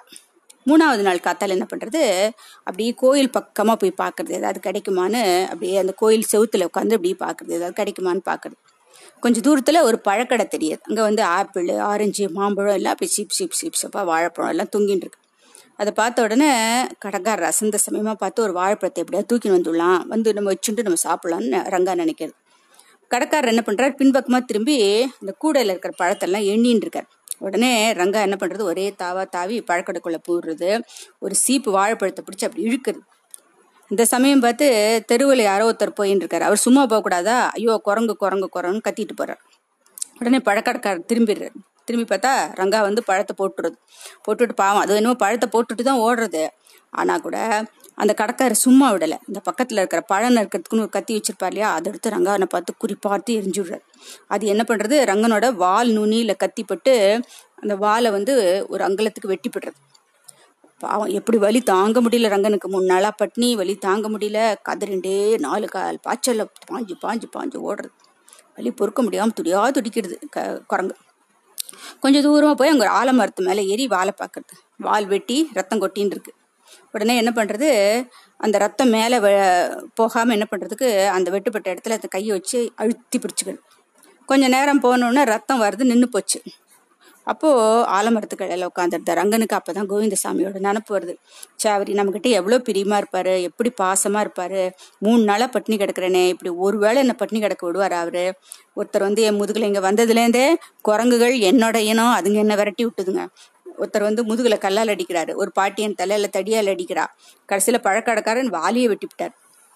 என்னோட எஜமானி எனக்கு ஒரு நாளாவது என்னை அடிச்சிருப்பாரா? திட்டி திட்டினது கூட கிடையாது. சொந்த பையன் மாதிரி தானே வச்சிருந்தாரு. அவருக்கு தெரியாம ஓடி வந்தது எவ்வளோ தப்பு. என்னை காணாம பாவம் அவர் என்ன துடிச்சுருப்பாரோ தெரியலையே. தள்ளாத வயசுல பாவம் அவர் எப்படி அவரோட அந்த கிழவரோட வந்து வியா- ஜீவனை வந்து சாப்பாடு இவர் மூலம் இந்த குரங்கு மூலமா தானே அவர் கிடைச்சுட்டு அதுவும் போச்சே. இனிமே ஒரு நிமிஷம் கூட இங்க இருக்கக்கூடாது அப்படின்னு நினைச்சுட்டு ரங்கா என்ன பண்றது? மரத்துல இருந்து கீழே குதிச்சு குடு குடு குடு குடு குடுன்னு ஓடுறது. முன்ன முன்னாடி இருந்தது இல்லையா? அந்த ஊர் கொட்டாம்பட்டி தான் அதோட ஊர் அந்த ஊருக்கு வந்துடுது அங்க கோவிந்தசாமி வழக்கமா இருக்கு தங்கி இருக்கிற மண்டபத்துல போய் பாக்குறது அங்க கோவிந்தசாமி காணும். ஊரெல்லாம் தேடி தேடி தேடி பாக்குறது. கடைசியில ஊருக்கு கடைசியில ஒரு அரச மரத்தடியில கோவிந்தசாமி தூங்கிட்டு இருக்கிறத பார்த்துட்டு ஒரே சந்தோஷம். மெதுவா போய் உட்காந்துக்கிறது பாவம் நல்லா தூங்குறாரு. எழுப்பக்கூடாதுன்னு சொல்லிட்டு அப்படியே உட்காந்து அவர் அப்படியே பார்த்துட்டு இருக்கு. அரை மணி நேரம் போறது. அப்போது நல்லா தூங்கிட்டு இருந்த கோவிந்தசாமி எழுந்துடுறார். ரங்கா ரங்கான்னு கத்திண்டே தான் எழுந்துக்கிறார் அவர். பார்த்தா எதிர்த்தாப்புல ரங்கனை பார்த்தோன்னா ஆ இப்பதான்டா உன்னை கனவுல பார்த்தேன்டா உன்னை. நேர்லயே வந்துட்டியாடா அப்படின்னு சொல்லி அதை கட்டி பிடிச்சு மடியில தூக்கி வச்சு ரெண்டு கன்னத்துலயும் குழந்தை மாதிரி மாறி மாறி மாறி முத்தம் கொடுக்குறாரு. பாவம் அவ்வளோ ஆசை அவருக்கு அந்த குரங்கு பேர் எங்கடா போனேன் என்னை தனியாக விட்டுட்டு. உன்னை காணாமல் எங்கெல்லாம் தேடினேன் தெரியுமா நான்? யார் யாரெல்லாம் விசாரித்தேன் தெரியுமா? நல்ல வேளை நீ திரும்பி வந்தியே அப்படின்னு சொல்லிகிட்டே இருக்கும்போது அந்த ரங்கனோட வால் அவர் கண்ணில் பட்டு கொடுத்து ஐயோ இது என்ன? என் ரங்கனோட வாலை எந்த படுபாபியோ வெட்டிட்டானே அப்படின்னு ஆத்திரமும் கோவமா அந்த வாலை பிடிச்சி அப்படியே மெதுவாக கையில் தடவி கொடுக்குறார். அப்புறம் ரங்கனை தூக்கிட்டு பக்கத்தில் இருக்கிற ஒரு கடைக்கு போகிறார் ரெண்டு நாளாக மூட்டை தூக்கி சம்பாதிச்சிருக்காரு. ஏன்னா குரங்கு இருந்தால் தானே குரங்கு வச்சு சம்பாதிக்க முடியும். குரங்கு இல்லை. அதனால பாவம் வயசான காலத்தில் ஒரு மூ மூட்டை தூக்கி சம்பாதிச்சிருக்காரு. அந்த பணத்தெல்லாம் வேட்டியில் முடிஞ்சு வச்சிருக்காரு. தனக்குன்னு அவர் செலவழிச்சிக்கவே இல்லை. ரங்கனை பார்க்காம அவருக்கு சாப்பாடு கூட இறங்கல அவருக்கு. ஒரு டஜன் வாழைப்பழம் வாங்கி ரங்கனுக்கு அன்பை ஊட்டி விடுறாரு அவரை. அப்புறம் பக்கத்தில் கடலை வித்துன்ட்ருக்கா அவர் அம்மா அவர்கிட்ட அரைப்படி கடலை வாங்கி அதையும் ஆசையாக கொடுக்குறாரு. ரங்கன் வந்து மூணு நாளாக பட்னி இல்லையா? கபால் கபால் கபால் கபால் எல்லாத்தையும் சாப்பிட்றது. அது அப்படியே ஆசையாக பார்த்துட்டு இப்போது இப்போ மறுநாள் என்ன பண்ணுறாரு கோவிந்தசாமி ரங்கனை வந்து தனக்கு தெரிஞ்ச ஒரு தையக்காரன்ட்ட கூட்டின்னு போய் துண்டு துண்டா அவர் அந்த பிட்டு துணியெல்லாம் வெட்டி போட்டிருப்பாங்க இல்லையா? அதில் அதுக்கு ஒரு கால் சொக்கா மேல் சொக்கா குல்லா எல்லாம் அழகழகாக கலர் கலராக வாங்கி மாட்டி விட்டுறார். குல்லாயும் தலையில் மாட்டி விட்டுறார். இப்போது ரங்கா வந்து முன்ன இருந்ததை விட ரொம்ப அருமையாக வித்தையெல்லாம் காமிக்கிறதாம். ஏன்னா அதுக்கு வந்து போயிட்டு வந்த உடனே தானே அதுக்கு இப்போ கோவிந்தசாமியோட அருமை தெரிஞ்சிருக்கு. அதனால ரொம்ப ரொம்ப அருமையாக வித்தையெல்லாம் காமிக்கிறதாம். கூட்டமும் எக்கச்சக்கமாக வருதான் பணமும் ஜாஸ்தி சேர்றதாம். இப்படி குரங்கு குரங்குக்காகவே வந்து வாங்- வாழ்ந்த கோவிந்தசாமியுடைய கதையை பார்த்தோம். அதனால எப்பவுமே வந்து நம்மக்கிட்ட அன்பா இருக்கிறவங்க நம்மளை வளர்த்தவங்கள வந்து நம்ம மறக்கக்கூடாது. இந்த மறந்து போனா இந்த குரங்கோட கதி தான் நம்மளுக்கும். அப்படிங்கிற நீதியை சொல்றது தான் இது. இப்போ குரங்கு வந்து திருந்திடுத்தோ நம்மளும் வந்து நம்ம கிட்ட பிரியமா இருக்கிறவங்க கிட்ட நன்றியோட என்னைக்கும் நடந்துப்போம்.